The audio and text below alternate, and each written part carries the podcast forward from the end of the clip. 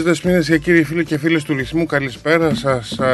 Επιστροφή εδώ στα στούντιο, αθλητική ομάδα του Ρυθμού, και ξεκινάμε σήμερα δυναμικά για το έτος δύο χιλιάδες είκοσι τρία με την αθλητική εκπομπή Μεγάλη Κερκίδα.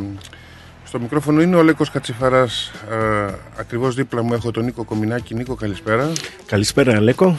Και καλησπέρα στους συνεργάτες μας και φίλους, τον Νίκο Χαϊδεμινά και τον Στέλιο Γεροντάρα. Τους οποίους μάλιστα σήμερα τους έχουμε εδώ στο στούντιο. Απουσιάζει ο Κώστας Κατσόνης, τακτικός συνεργάτης, και αυτός ένας από τους ρεπόρτερ που βοήθησε με τον καλύτερο δυνατό τρόπο ώστε να βγει ένα καλό αποτέλεσμα την περσινή περίοδο, καλύπτοντας το πολιτικό ποδόσφαιρο και το Ν Π Λ κυρίως.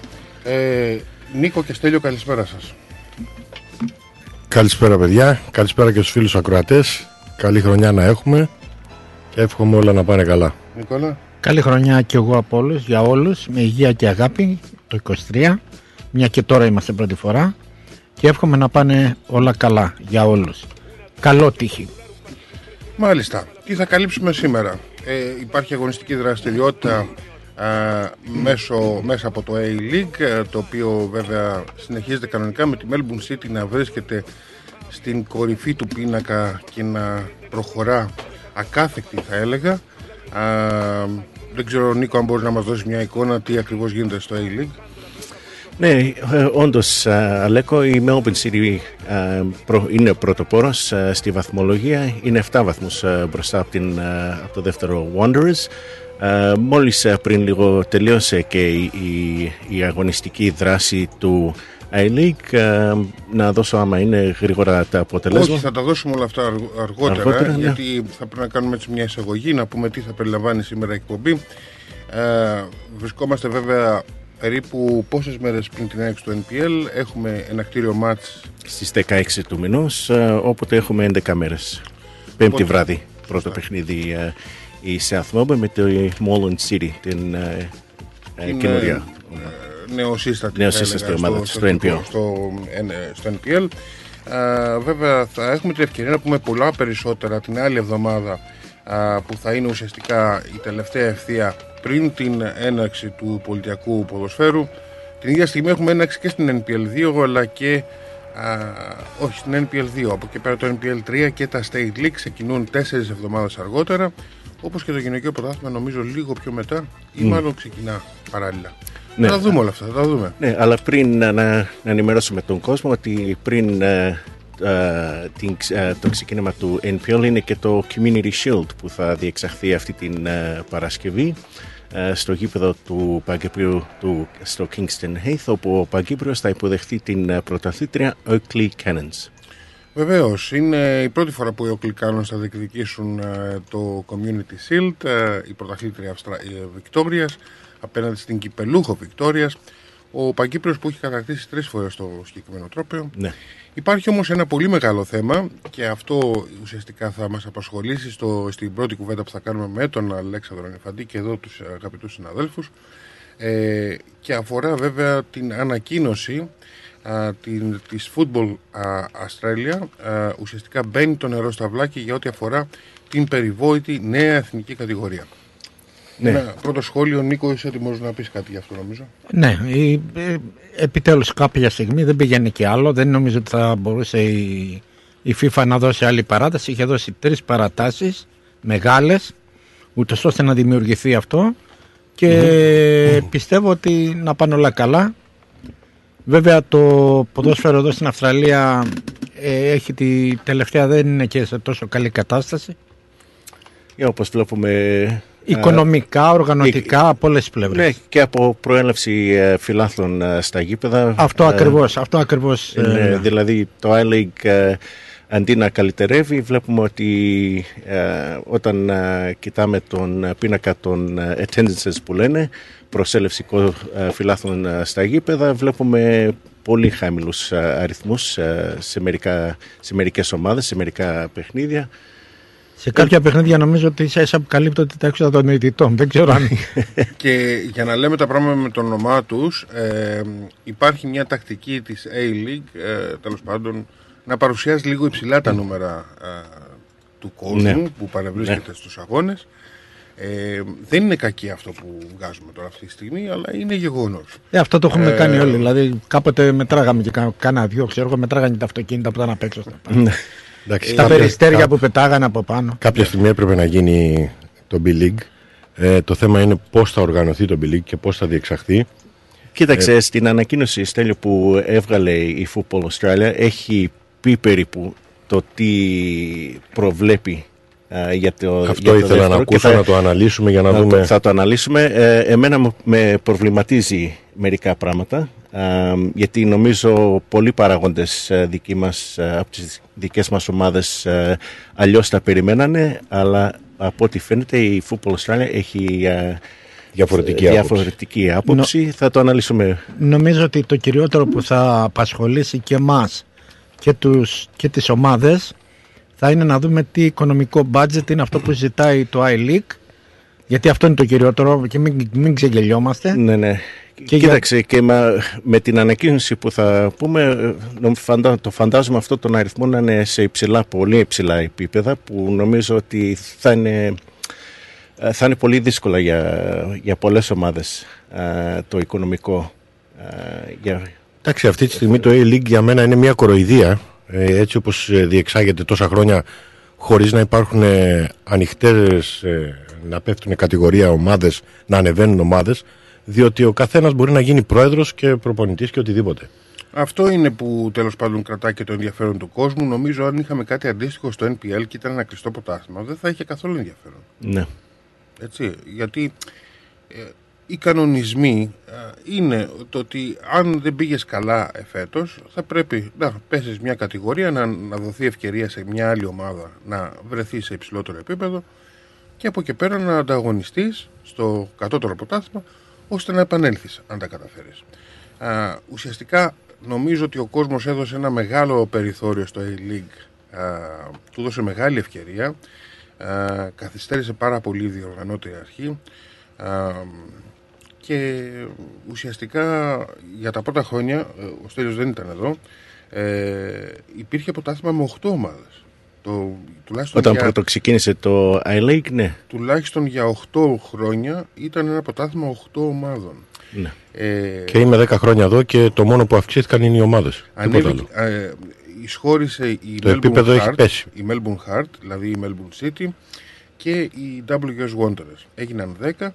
Και τα τελευταία χρόνια ήρθαν και στο εθνικό ποτάθλημα ήρθαν επίσης δύο ακόμα νεοσύστατες ομάδες, οι οποίες μάλλον δεν πέτυχαν στο σκεπτικό τους, η Μακάθα και η Western United. Δεν πέτυχαν δηλαδή με την έννοια, ενώ προσπάθησαν και έφτιαξαν καλά συνόλα, καλές ομάδες, δεν κατάφεραν παρά την πολύ καλή προσπάθεια. Νομίζω ότι τουλάχιστον για την Western United όλοι πρέπει να παραδεχτούμε ότι έγινε τεράστιο, μια ναι, τεράστια καμπάνια, ναι, διαφημιστική καμπάνια, ώστε να έρθει ο κόσμος, αλλά ο κόσμος δεν ανταποκρίθηκε στο κάλεσμα.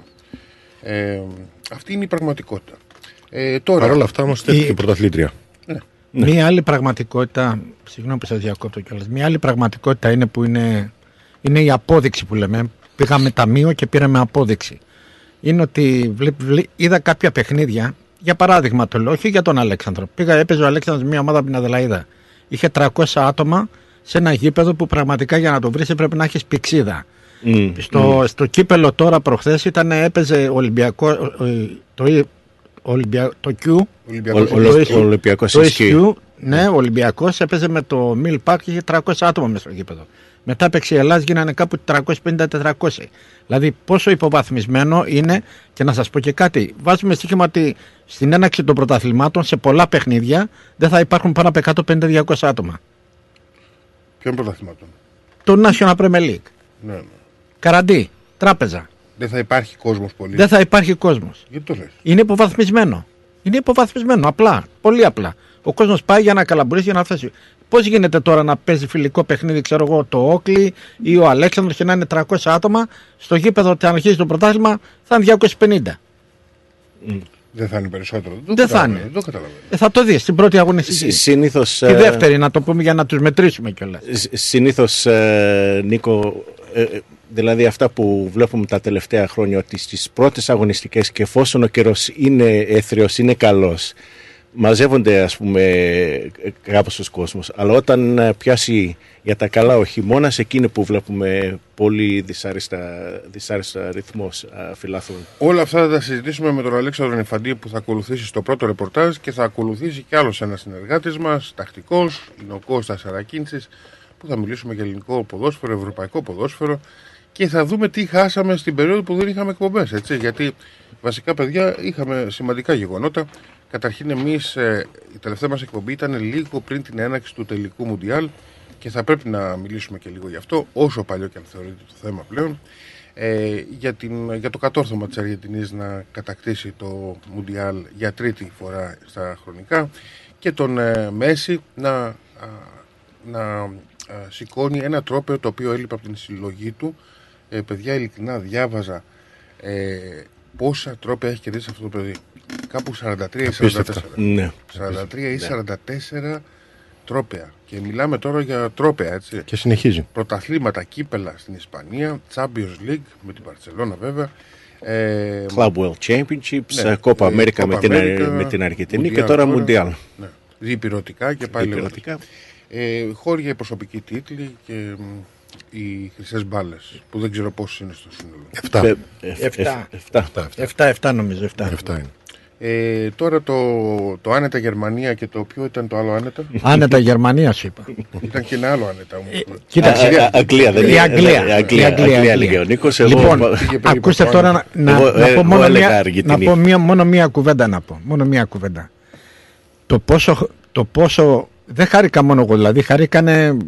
Όλη η, η, η μισή Ευρώπη χάρηκε, yeah, ότι η Ισπανία έπαιξε ένα, έκανε μια κουτοπονηριά για να, yeah, πέσει στον όμιλο που ήταν η αδύνατη, yeah, και έκατσε και έχασε, yeah, και πε, πετάξε έξω τη Γερμανία, yeah, και το επόμενο τι έγινε, ότι η Ισπανία στο Πάει... επόμενο παιχνίδι αποκλείστηκε από το Μαρόκο. Απο, αποκλείστηκε από το Μαρόκο. Ναι, ναι, ναι, ναι.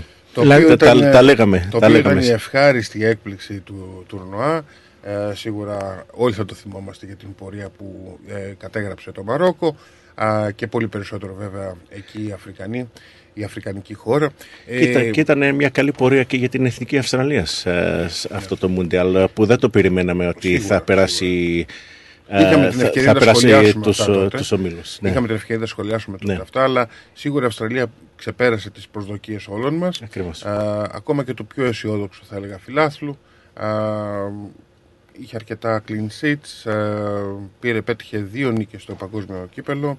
Νομίζω αυτό έγινε για πρώτη φορά στο Μουντιάλ. Βρέθηκε στους δεκαέξι για δεύτερη φορά στα χρονικά.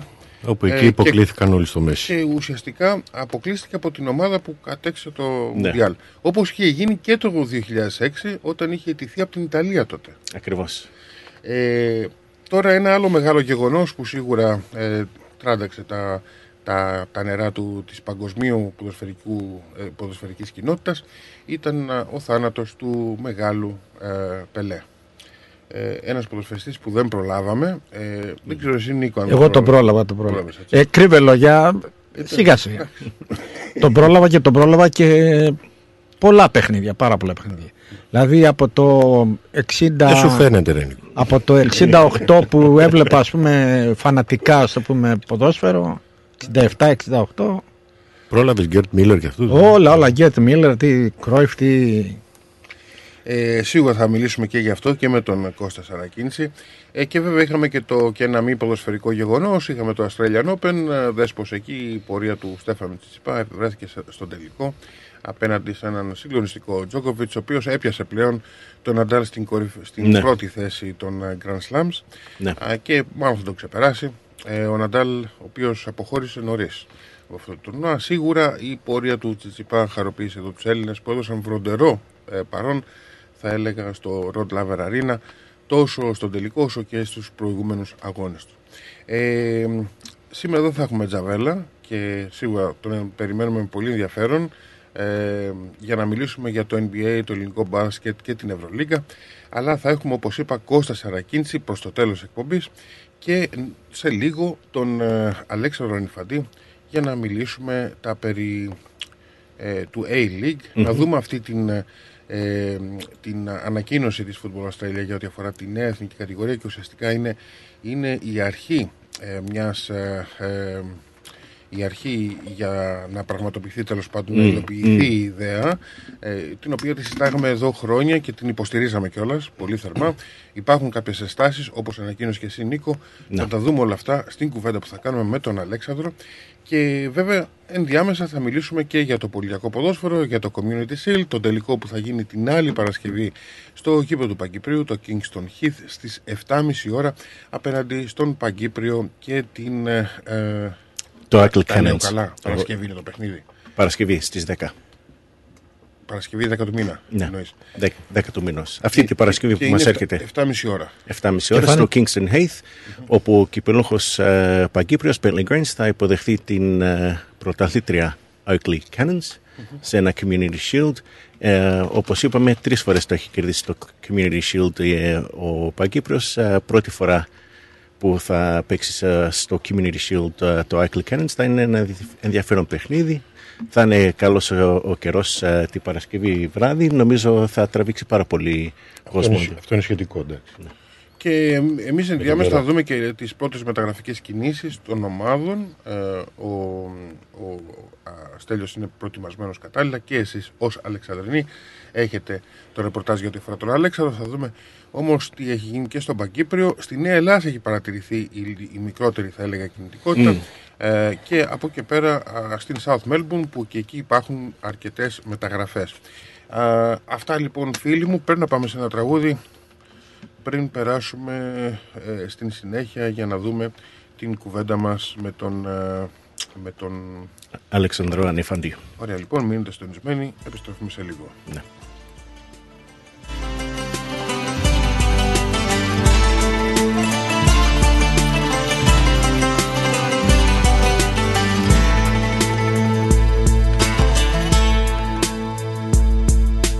Κάθε φορά λάθη πολλά με χρεώνεις και λες, θα φύγεις ξανά, οι δικές σου απειλές στο λέω πως είναι τρελές. Κάθε φορά λάθη πολλά με χρεώνεις και λες, θα φύγεις ξανά και ζητάς αφορμές να ανοίγεις καινούργιες πληγές. Εδώ θα γυρίζεις, εδώ θα σε πάντα, εδώ δεν θα αντέχεις εσύ πουθενά. Θα πεθαίνεις εδώ, κάθε νύχτα εδώ, σ' άλλο σώμα δεν μπαίνεις ξανά. Πάντα στο πω, θα σε πάντα εδώ. Εδώ, θα γυρίζεις εδώ, θα σε πάντα εδώ, με δικά μου σημάδια εδώ. Η ψυχή σου εδώ, το κορμί σου εδώ, κι η ζωή σου η άδεια εδώ. Πάντα στο πω, θα σε πάντα εδώ.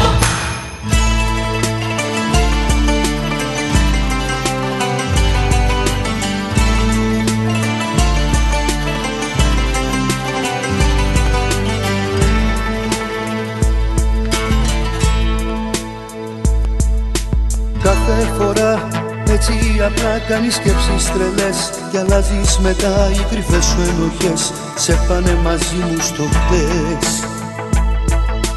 Κάθε φορά έτσι απλά κάνεις σκέψεις τρελές, να φύγεις ξανά, μα τις άδειες στιγμές να ξέρεις για μένα θα κλαις. Εδώ θα γυρίζεις εδώ, θα σε πάνε εδώ, δεν θα ανέβεις εσύ πουθενά. Θα πεθαίνεις εδώ, κάθε νύχτα εδώ, σ' άλλο σώμα δεν μπαίνεις ξανά. Εδώ, θα γυρίσεις εδώ, θα σε πάντα εδώ, με δικά μου σημάδια εδώ. Η ψυχή σου εδώ, το κορμί σου εδώ, κι η ζωή σου η άδεια εδώ. Μάλιστα, εδώ θυμηθήκαμε Γιώργο Μαζονάκη, δεκαετία ενενήντα, εδώ το τραγούδι με τον τίτλο «Εδώ». Και εμείς είμαστε έτοιμοι να ξεκινήσουμε ουσιαστικά το μάτς και να δούμε το E-League, Νίκο, που ναι.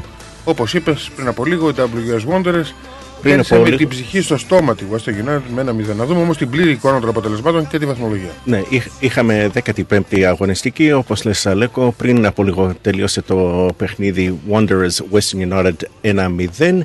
Εχθές είχαμε Perth Glory Newcastle Jets δύο δύο.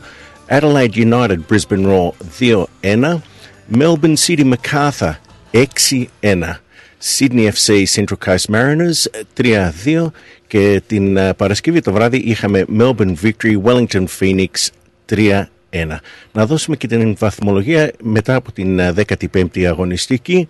Πρωτοπόρος συνεχίζει ακάθεκτη η Melbourne City με τριάντα ένα βαθμούς, δεύτερο το Wanderers με είκοσι τέσσερα, τρίτη η Central Coast Mariners με είκοσι τρία, επίσης και η Adelaide United με είκοσι τρία, στην πέμπτη θέση η Wellington Phoenix με είκοσι ένα, Sydney εφ σι στην έκτη με είκοσι, στην έβδομη θέση η Perth Glory με δεκαεννέα, στην όγδοη θέση Uh, με δεκαοκτώ βαθμούς η Newcastle Jets και η MacArthur, στη δέκατη θέση η Brisbane Roar με την Western United και η Melbourne Victory Ουραγός με δεκατέσσερα βαθμούς. Να υπενθυμίσουμε ότι η Melbourne City και η Melbourne Victory έχουν από ένα αγώνα λιγότερο. Uh, θα γίνει επανάληψη του αγώνα του derby που διακόπηκε uh, πριν τα Χριστούγεννα uh, στο εικοστό λεπτό. Uh, uh, η Ομοσπονδία αποφάσισε να γίνει η επανάληψη του αγώνα και να συνεχίσει από το εικοστό λεπτό με σκορ ένα μηδέν την Melbourne City. μηδέν ένα ή μηδέν δύο? μηδέν ένα, ε? μηδέν ένα. Yeah, προηγούταν η Melbourne City πριν uh, διακοπεί το παιχνίδι. Όντως επτά βαθμοί uh, και ένας αγώνας λιγότερος, δεν το λες λίγο, uh, σε δεκατέσσερα αγώνες, δεκαπέντε για τους περισσότερους. Και μόνο μία ήττα για την uh, Melbourne City. Τώρα αν γυρίσεις ανάποδα τη βαθμολογία θα σου βγάλει την περσινή βαθμολογία, έτσι. Ναι, περίπου. Στις ουραγές θέσεις, ουραγούς, ουραγό. Ουραγός. Ουραγός. Ε, είναι η περσινή φιναλής του... του A-League, έτσι. Ναι. Τελευταία η Victory με δεκατέσσερα, Western United με δεκαέξι. Ο Αλέξανδρος Ανιφαντής είναι στη τηλεφωνική γραμμή. Ωστόσο, να πούμε ότι προκάλεσε αίσθηση το έξι ένα της Melbourne City με hat-trick του, α, του, του Van de Veen. Van de Veen, τον Ολλανδό. Τον υπογράψανε φέτος τον Van de Veen. Και λίγο έλειψε να κάνει hat-trick και ο Μακλάρεν. Ναι, με δύο. Αλλά είχε, είχε, ήταν άστοχος ένα πέναλτι. Ναι. Ε, αυτά για το A-League. Τα περισσότερα τα έχει ο Αλέξανδρος Ανιφαντής, ο οποίος ε, είναι στη γραμμή μας και τον καλοδεχόμαστε εδώ στην Μεγάλη Κερκίδα. Αλέξανδρε, καλησπέρα. Καλησπέρα Λέκο, καλησπέρα Νίκο και στην υπόλοιπη παρέα σας και καλή χρονιά, καλή σεζόν για την εκπομπή. Ε, ναι, όπως τα, τα είπατε, η Melbourne City έδειξε και χθες για ποιον λόγο θεωρείται το μεγάλο φαβορί στην εφετινή σεζόν.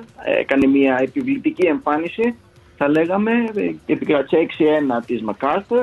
Ε, είχε σε πολύ μεγάλη μέρα τον ε, Ολλανδό άσο της, τον ε, Van de Ven και ε, επίσης και ο Jamie McLaren συνεχίζει ακάθεκτος, πρώτος σκόρερ της A-League. Ε, σε ό,τι αφορά τα υπόλοιπα, είπες πολύ σωστά Αλέκο ότι αν δούμε την βαθμολογία ανάποδα είναι η ίδια με την περσινή σεζόν. Ε, επικρατεί ε, το ίδιο, όχι χάος, θα λέγαμε ε, είναι απρόβλεπτο το πρωτάθλημα, οπότε, από την δεύτερη θέση και κάτω, οπότε είναι πολύ δύσκολο να κάνουμε προβλέψεις για, σχετικά με το ποιες ομάδες θα βρίσκονται ε, στις θέσεις δύο έως έξι και θα mm. διεκδικήσουν τις θέσεις τα τελικά. Ε, εν τω μεταξύ, κάτι που ίσως δεν αναφέραμε και έπρεπε, ε, έχει αλλάξει και προπονητής στη Melbourne City. Έτσι, ο ναι. Νόρμπο πλέον βρίσκεται. Πή, πήγε στη Γαλλία, σε ομάδα η οποία νίκη στην City Group. Mm. Ο Κισνόρμπο πήγε στη Γαλλία και ανέλαβε ο Ράντο Βίρτσιτς, που ήταν προπονητής στην γυναικεία ομάδα των Melbourne City. Το οποίος θα πάει εξαιρετικά. Σαν να μου φαίνεται ότι παίζει καλύτερα. Σαν να μου φαίνεται. Κοίταξε, εγώ που έχω δει μερικά παιχνίδια, έχει, υπάρχει μεγάλη διαφορά από την η ομάδα του Κισνόβε με τον Βίρτσιτς. Παίζει πιο πολύ ωραίο ποδόσφαιρο με τον Βίρτσιτς. Στείνει την ομάδα, δηλαδή μελετάει τον αντίπαλο και τη στείνει κατάλληλα. Είναι πάρα πολύ επιτυχημένος μέχρι στιγμής. Να δούμε αν θα μπορέσει να πάρει και αυτός ένα πρωτάθλημα τίτλο για τη Melbourne City. Ε, ένα σχόλιο εδώ για ό,τι αφορά τη Melbourne City και την... Ε, θα, θα συμφωνήσω, θα συμφωνήσω. Θεωρείται τεράστια επιτυχία για το ποδόσφαιρο της Αυστραλίας η πρόσληψη του Πάτρικ Νόρμπο από την Τρουά. Ε, είναι φυσικά να αναφέρουμε ο ε, πρώτος Αυστραλός προπονητής, μάλλον ο μοναδικός Αυστραλός προπονητής αυτή τη στιγμή που βρίσκεται στο, σε ένα από τα πέντε κορυφαία ευρωπαϊκά πρωταθλήματα και δεν τα πηγαίνει και, και άσχημα. Ε, παράλληλα, μέσα από αυτή την πρόσληψη έχει, προσλη, έχει προκύψει και ενδιαφέρον, το οποίο αυτή τη στιγμή βρίσκεται σε φιλολογικό επίπεδο, δεν υπάρχει κάποια επίσημη πρόταση προς την Melbourne City, για παίχτες, για πρώην παίχτες τους στην ομάδα της Μελβούρνης, όπως τον Μάθιου Λέκη, ή τον ε, μισό λεπτό, α, και άλλους παίχτες της ε, Melbourne Victory, ε, της Melbourne City με συγχωρείτε, όπως τον, ε, τον Andrew O'Neill. Ε, πάντως ε, ναι, είναι πολύ μεγάλη επιτυχία. Σε ό,τι αφορά την ίδια τη Melbourne City, δεν, ε, πολλοί νόμιζαν ότι θα, η απόδοσή της θα πέσει, αλλά όπως είπε πολύ σωστά και ο Νίκος, ε, με τον Βίντοσιτς, με τον Ράντο Βίντοσιτς, όχι μόνο έχει παραμείνει στα ίδια επίπεδα, αλλά έχει βελτιωθεί κιόλας η εικόνα της και ε, ναι, συνεχίζει ακάθεκτη και φαίνεται ότι υπάρχει γενική παραδοχή, δηλαδή ότι παίζει μακράν του δεύτερου το κορυφαίο επίπεδο σε συλλογικό επίπεδο στο, στην Αυστραλία. Από εκεί και πέρα οι ομάδες ε, της Νέας Νότιας Ουαλίας τα, τα πηγαίνουν περίφημα. Οι ντάμπλιου ες Wanderers μετά την νίκη τους πέρασαν στη δεύτερη θέση. Ένα βαθμό πιο πίσω είναι η Central Coast Mariners. Εσύ ήσουν στο παιχνίδι ανάμεσα στην Sydney εφ σι με τη Central Coast Mariners. Είχε πολλά γκολ, είχε κόκκινες κάρτες, είχε αγωνία μέχρι το τελευταίο λεπτό. τρία δύο κέρδισαν οι Sky Blues.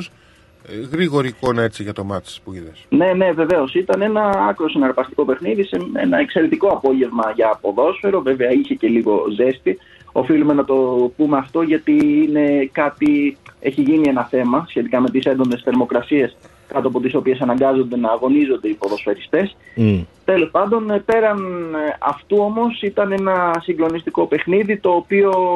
το οποίο βοήθησε και το γεγονός ότι το σκορ άνοιξε πολύ γρήγορα, αλλά και το ότι υπήρχαν δύο αποβολές σχεδόν ταυτόχρονα. Δηλαδή ο Ryan Grant αποβλήθηκε στο δεκαεννιά για την Sydney εφ σι, ενώ στο είκοσι πέντε, έξι λεπτά αργότερα, αποβλήθηκε ο Caltech για τους Mariners. Οπότε καταλαβαίνουμε πως ε, υπήρχε μια, εκεί που δημιουργήθηκε ένα πλεονέκτημα για τους Mariners, ξαφνικά το, το έχασαν. Μπορούμε να πούμε πως οι δύο ομάδες είχαν από ένα ημίχρονο η κάθε μία. Το Central Coast έπαιξε πολύ καλά στο πρώτο ημίχρονο, παρότι βρέθηκε πίσω στο, στο, στο σκορ. Ε, κατάφερε να αντιδράσει άμεσα. Ε, δέκα λεπτά μετά το γκολ του Lefondre ισοφάρισε με τον Cummings, ο οποίος είχε εξαιρετική απόδοση σε όλο το παιχνίδι και πέτυχε και δεύτερο τέρμα, πήρε το προβάδισμα με τον ίδιο παίκτη. Ωστόσο, στο δεύτερο ημίχρονο οι γηπεδούχοι αντέδρασαν, βγήκαν στον αγωνιστικό χώρο και με τον Λόλεϊ αρχικά και στη συνέχεια με τον Λεφόντρε, ο οποίος εκμεταλλεύτηκε μια εξαιρετική assist του Πολ Ρετρέφ, ε, ανέτρεψαν το εις βάρος του σκορ, δηλαδή υπήρξε ανατροπή στην ανατροπή και πήραν μια σπουδαία νίκη μπροστά στο κοινό τους. Ήταν, όπως είπα, ένα παιχνίδι που τα είχε όλα. Μάλιστα. Τώρα από εκεί και πέρα α, νομίζω καλή πορεία έχουν οι Wellington Phoenix ε, και σίγουρα μας έχει προβληματίσει η πορεία της Victory και της Western United.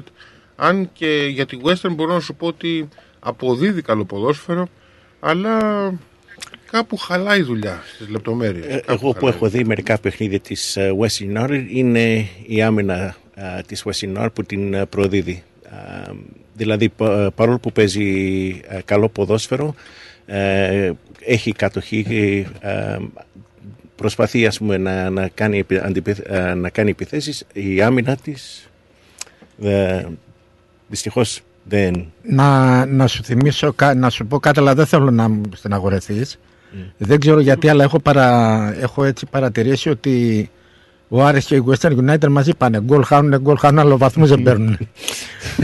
Καλά, ας τον Άρη. ε, ε, συγγνώμη τώρα. Πραγματικά, ας τον Άρη. ε, μια κουβέντα είπαμε. Εντάξει, δεν είπαμε.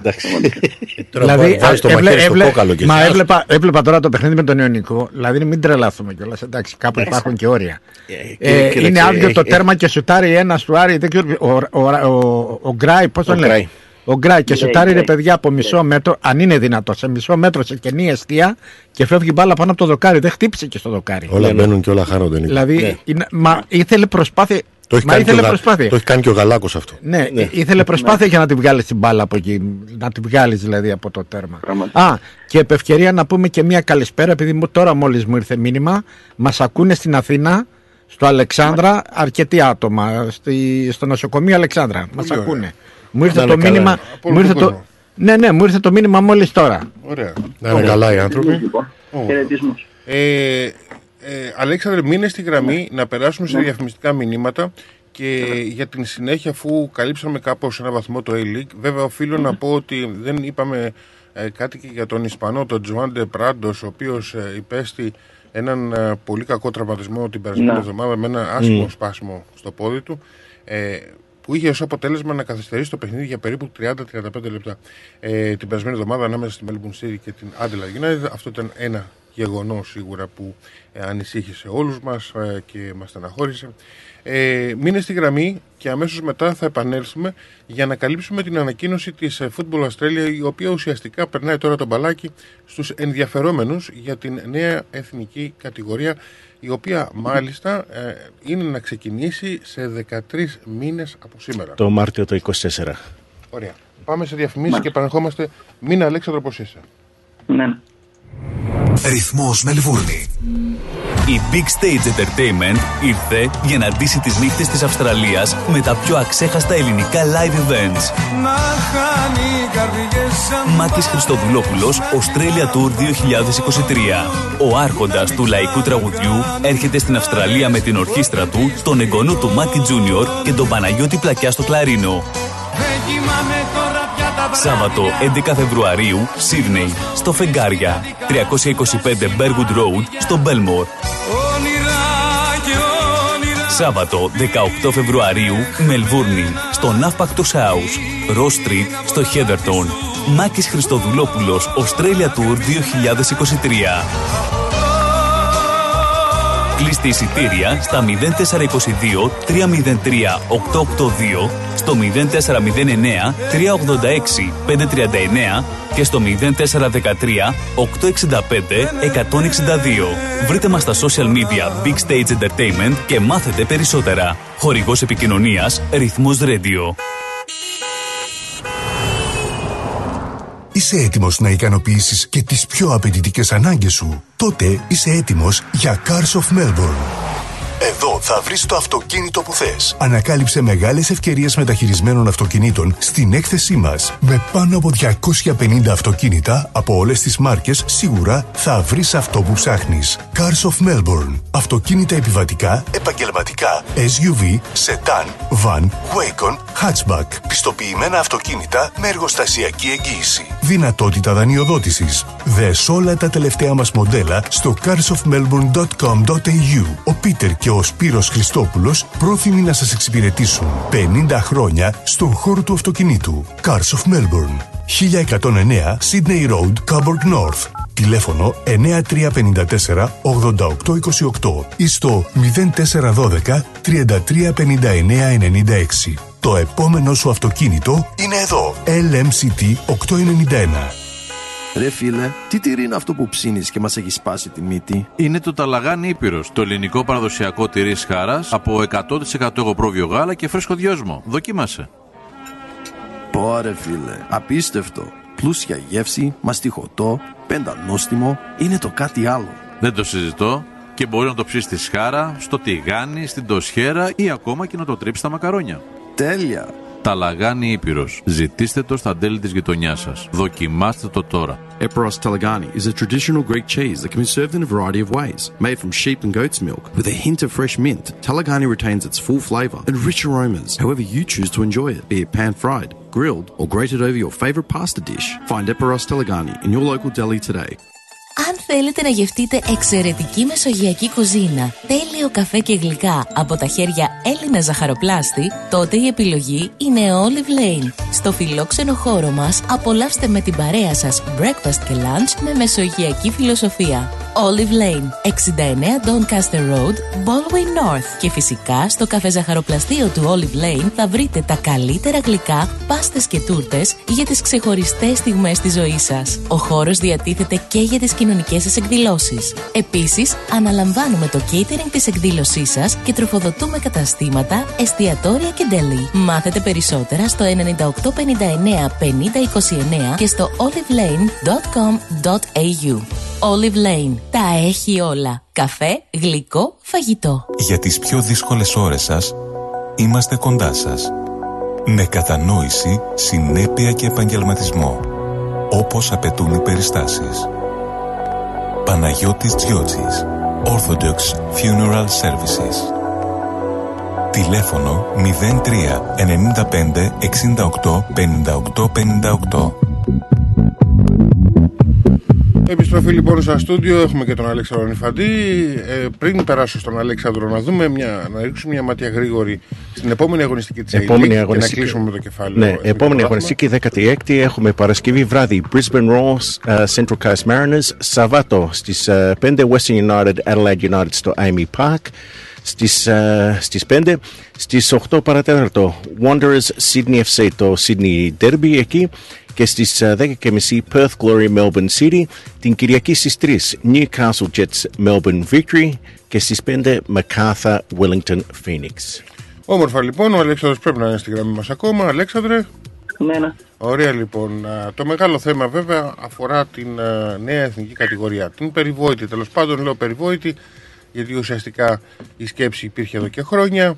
Αυτή όμως ε, ο οργανισμός μάλλον που ξεσήκωσε τα πάντα και ουσιαστικά παίξε καθοριστικό ρόλο ώστε να ε, έρθει α, αυτή η στιγμή είναι η έι έι εφ σι, η, α, ο, η Ένωση Ποδοσφαιρικών Συλλόγων α, α, των Πολιτιακών Πρωταθλημάτων Αυστραλίας, α, και βέβαια η Football Australia, βλέποντας και το A-League να καταρρέει, δεν είχε άλλη επιλογή, αλλά έχοντας παράλληλα και την πίεση από την το πίεση. Είναι, το γεγονός είναι ότι είχε πάρει τρεις παρατάσεις, δίχρονες, ήταν δίχρονες οι παρατάσεις, γιατί να το εξηγήσω στα γρήγορα σε δευτερόλεπτα, ότι είχε δηλωθεί στη FIFA στην ουσία, το πρωτάθλημα της Αυστραλίας είχε δηλωθεί σαν πειραματικό.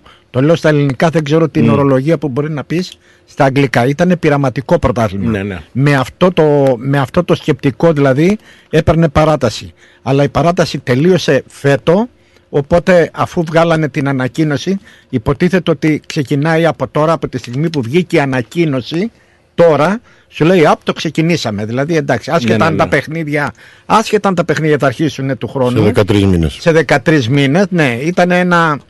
Τρίκ. Ένα τρίκ για να μπορέσουν να... Ναι, ήταν πίεση που ασκούσε η FIFA και μεγάλη, με, μεγάλη με, μέσω του άι εφ σι, το Asian Football Confederation, μεγάλη. Ότι η, η Football Australia έπρεπε να έχει ένα πρωτάθλημα που είχε προβιβασμό και υποβιβασμό. Ακριβώς. Και γι' αυτό γίνεται και αυτή η προσπάθεια. Ε, να δούμε τώρα όμως όλο αυτό το σκηνικό, Αλέξανδρε. Ουσιαστικά να. πλέον το μπαλάκι περνάει στις ενδιαφερόμενες ομάδες.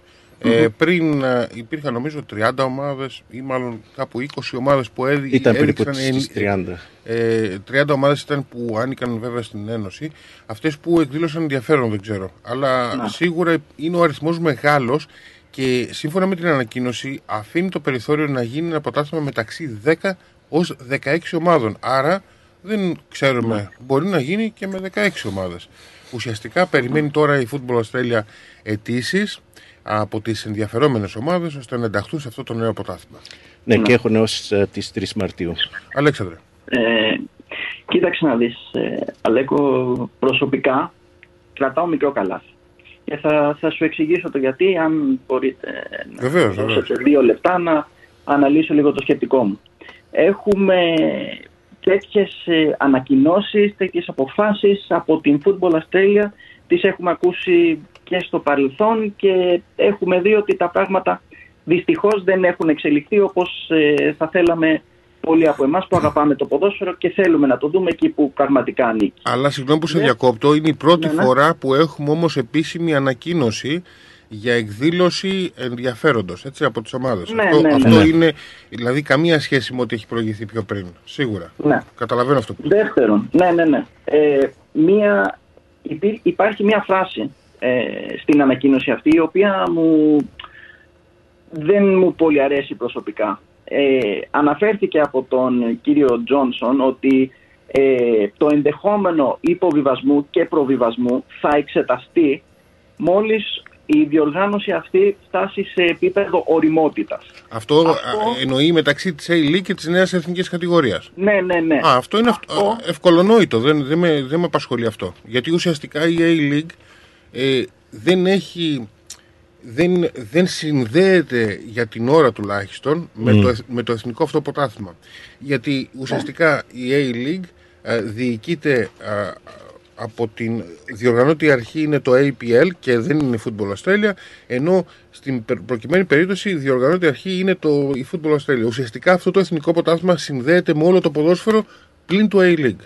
Αλλά το A-League είναι αυτό που θα αποφασίσει αν θέλει να ενωθεί με το νέο εθνικό πρωτάθλημα. Γι' αυτό υπάρχει αυτό το παράθυρο. Αλλά ε, ναι. συνέχι, συνέχισες αυτό που λες. Ναι, ναι, ακριβώς. Ε, πέραν αυτού, ε, υπάρχει, ακούστηκε για το πρωτάθλημα αυτό, λέγεται ότι θα γίνει κάπου μεταξύ δέκα με δεκαέξι ομάδων, δηλαδή σαν να μην έχει αποφασιστεί, σαν να μην γνωρίζουν.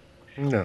Προσωπικά όλο αυτό, όλο αυτό ε, συγγνώμη που σας διακόπτω, ναι, ναι, ναι. Ε, γενικά δεν μου ακούγεται ως κάτι, ως κάτι στέρεο, ως κάτι που, το οποίο να έχει αναλυθεί, να έχει αποφασιστεί. Mm. Απλώς μου ακούγεται σαν, σαν κάτι το οποίο ανακοινώθηκε απλώς για να, για να ανακοινωθεί. Γιατί υπάρχει πολλής κόσμος εδώ πέρα και ειδικά μετά το Μουντιάλ, το παγκόσμιο κύπελλο που τα πήγε εξαιρετικά η Αυστραλία, οι οποίοι ζητάνε, ζητάνε το ποδόσφαιρο να προχωρήσει, να εξελιχθεί, να υπάρχει περισσότερη δίωδος για τα ταλέντα. Γιατί έχουμε δει πάρα πολλούς νεαρούς παίχτες οι οποίοι πηγαίνουν στην, στην Ευρώπη για να εξελιχθούν. Και ήταν κάτι το οποίο είπε ο, ο ίδιος ο Γκράχαμ Άρνολντ κατά τη διάρκεια της ε, ανανέωσης του συμβολέου του, τώρα πρόσφατα, ε, που είπε ότι εγώ, λέει, θα πρέπει να πάω στην Ευρώπη να συναντηθώ με παίχτες οι οποίοι κάνουν καριέρα εκεί και να τους μεταπίσω να έρθουν στην Αυστραλία, να παίξουν για την Αυστραλία. Κάνουμε πάρα πολλούς παίχτες. Οπότε δηλαδή για όλους αυτούς τους λόγους η Football Australia δεν μπορούσε πλέον να καθίσει με σταυρωμένα τα χέρια. Έπρεπε κάτι να κάνει. Θεωρώ ότι έχει, έχει κάνει αυτή την ανακοίνωση, αλλά χωρίς όμως να πατάει σε στέρεες βάσεις. Αυτή είναι η προσωπική μου άποψη. Τώρα από εκεί και πέρα, εάν όντως αυτό το δούμε μέσα στον επόμενο χρόνο, μακάρι να το δούμε. Αλλά ξαναλέω ότι έχουμε, έχουμε ακούσει αρκετά πράγματα και τα οποία δεν έχουν προχωρήσει. Γι' αυτόν ακριβώς το λόγο εγώ προσωπικά κρατάω μικρό καλά. Mm. Αυτό που θα ήθελα να τονίσω, μόνο, δεν ξέρω, μπορεί να μην γίνει και ποτέ η Β' Εθνική, αλλά αυτό που θέλω να τονίσω, επειδή άκουσα κάποια συνέντευξη από τους ηθήνοντες, είναι ότι έχουν αυτό το περιθώριο δέκα με δεκαέξι ομάδων, γιατί μην ξεχνάς ότι θα βάλουν κάποια application, έτσι. Και προφανώς η Ομοσπονδία δεν γνωρίζει από τώρα ποιοι θα έχουν τα προσόντα για να μπορέσουν να ενταχθούν σε αυτό. Γι' αυτό υπάρχει αυτό το gap. Ναι. Δεν υπάρχει πονηριά, ας το πούμε έτσι, ή κούτο πονηριά. Αυτό είναι δεδομένο και είναι και σωστό. Γιατί δεν ξέρει πόσες. Μπορεί να μπουν τριάντα αιτήσεις, για παράδειγμα, λέω, Αλέξανδρε. Έτσι, ναι. Μπορεί να μπουν τριάντα σαράντα αιτήσεις. Ποιες από αυτά τα, ποιες, ποια από αυτά, ποιες από αυτά τα κριτήρια, ποιοι, ποιοι θα έχουν τα κριτήρια που θα ναι. μπορούν να ενταχθούν σε αυτό το καινούριο πρωτάθλημα. Και πάνω σε αυτό, Νίκο. Και γι' αυτό υπάρχει νομίζω αυτό το gap, σωστό. Το δέκα με το δεκαέξι ομάδων. Πάνω σε που... αυτό να, να ενημερώσω τον κόσμο ότι εάν διαβάσεις την ανακοίνωση αναλυτικά, η Football Australia έχει, έχει δηλώσει το σκεπτικό της για δέκα με δεκαέξι ομάδες, αλλά έχει δηλώσει και για τα κριτήρια, τα οποία α, είναι όπως, α, ό, όπως α, λένε ότι οι παίχτες α, πρέπει να έχουν επαγγελματικά συμβόλαια mm-hmm. για, όλο το, για όλο το χρόνο, για πενήντα δύο εβδομάδες. Δηλαδή δεν α, γίνεται ο παίχτης α, να έχει επαγγελματικό συμβόλαιο για είκοσι έξι εβδομάδες ή τριάντα εβδομάδες. Δεύτερον, η κάθε ομάδα πρέπει να έχει α, α, άτομα ή προσωπικό που να είναι α, απασχολημένοι ως full time για δώδεκα μήνες. Δεύτερον, πρέπει να έχει, α, να έχει επενδύσεις και λειτουργία σε μια πλήρης πορεία ανάπτυξης ταλέντων. Θα πρέπει να έχει ένα talent uh, pathway για, για τα μικρά παιδιά. Α, Αυτό λίγο πολύ το έχουν όλες. Αλλά, το έχουν, ναι, αλλά αν ναι. το έχουν σωστά ή όχι, αυτό είναι άλλο θέμα. Α, ακριβώς. Και δηλαδή και αυτό που με προβληματίζει είναι, αυτό που με προβληματίζει είναι ότι εφόσον η κάθε ομάδα πρέπει να έχει α, επαγγελματικά συμβόλαια για τον παιχτών, α, πρέπει να έχει επαγγελματικά συμβόλαια για άτομα που θα δουλεύουν πίσω από το κλαμπ, σε marketing, σε πλήρη απασχόληση. Σε, δηλαδή. Πλήρη απασχόληση. Αυτός, αυτός ο κόστος μπορεί να είναι, δεν ξέρω πώς θα λένε, δύσβατος για τις περισσότερες ομάδες. Για τις ομάδες. Γι' αυτό, γι' αυτό λένε για το αριθμό το δέκα με δεκαέξι. Ε, και κάτι άλλο που θέλω να πω, επειδή είπες για τις πενήντα δύο εβδομάδες. Ναι. Ε, στην πραγματικότητα τι θα γίνει?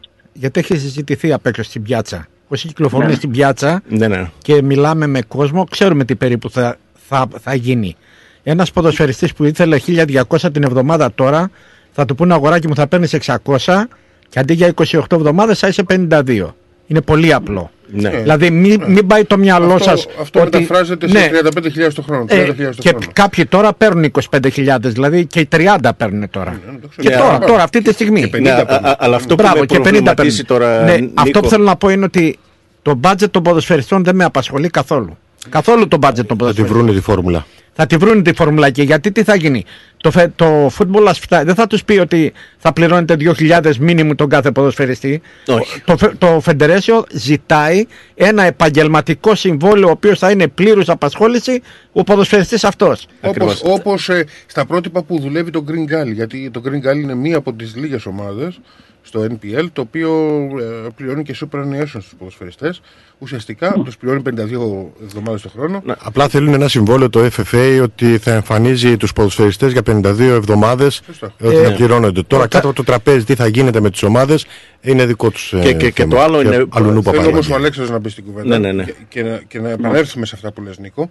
Ε, οι προβληματισμοί που βασικά οι προβληματισμοί του Νίκου είναι και δικοί μας προβληματισμοί και εδώ θέλω να τοποθετηθείς Αλέξανδρε. Ουσιαστικά ναι. πιστεύεις ότι θα μπορέσουν τα εν πι ελ clubs ή να βρεθούν στο δώδεκα, γιατί ένα πρωτάθλημα δέκα ομάδων δεν πιστεύω ναι. να έχει και επιτυχία. Ε, τουλάχιστον θέλουμε δώδεκα ομάδες, ή, αν όχι περισσότερες. Ε, έτσι για αρχή. Ε, πιστεύεις ε. ότι υπάρχουν αυτές οι δώδεκα. Και Α, το επόμενο ναι. ερώτημά μου είναι, ναι. επειδή ουσιαστικά μπορεί να μην συνδέεται το, η νέα αυτή η εθνική κατηγορία με το A-League, αλλά θα συνδέεται με τα εν πι ελ πρωταθλήματα, και ουσιαστικά από ό,τι έχω καταλάβει στο σκε... στη σκέψη είναι να υπάρχει, προβι... να υπάρχει προβιβασμός και όχι υποβιβασμός τουλάχιστον στα πρώτα χρόνια.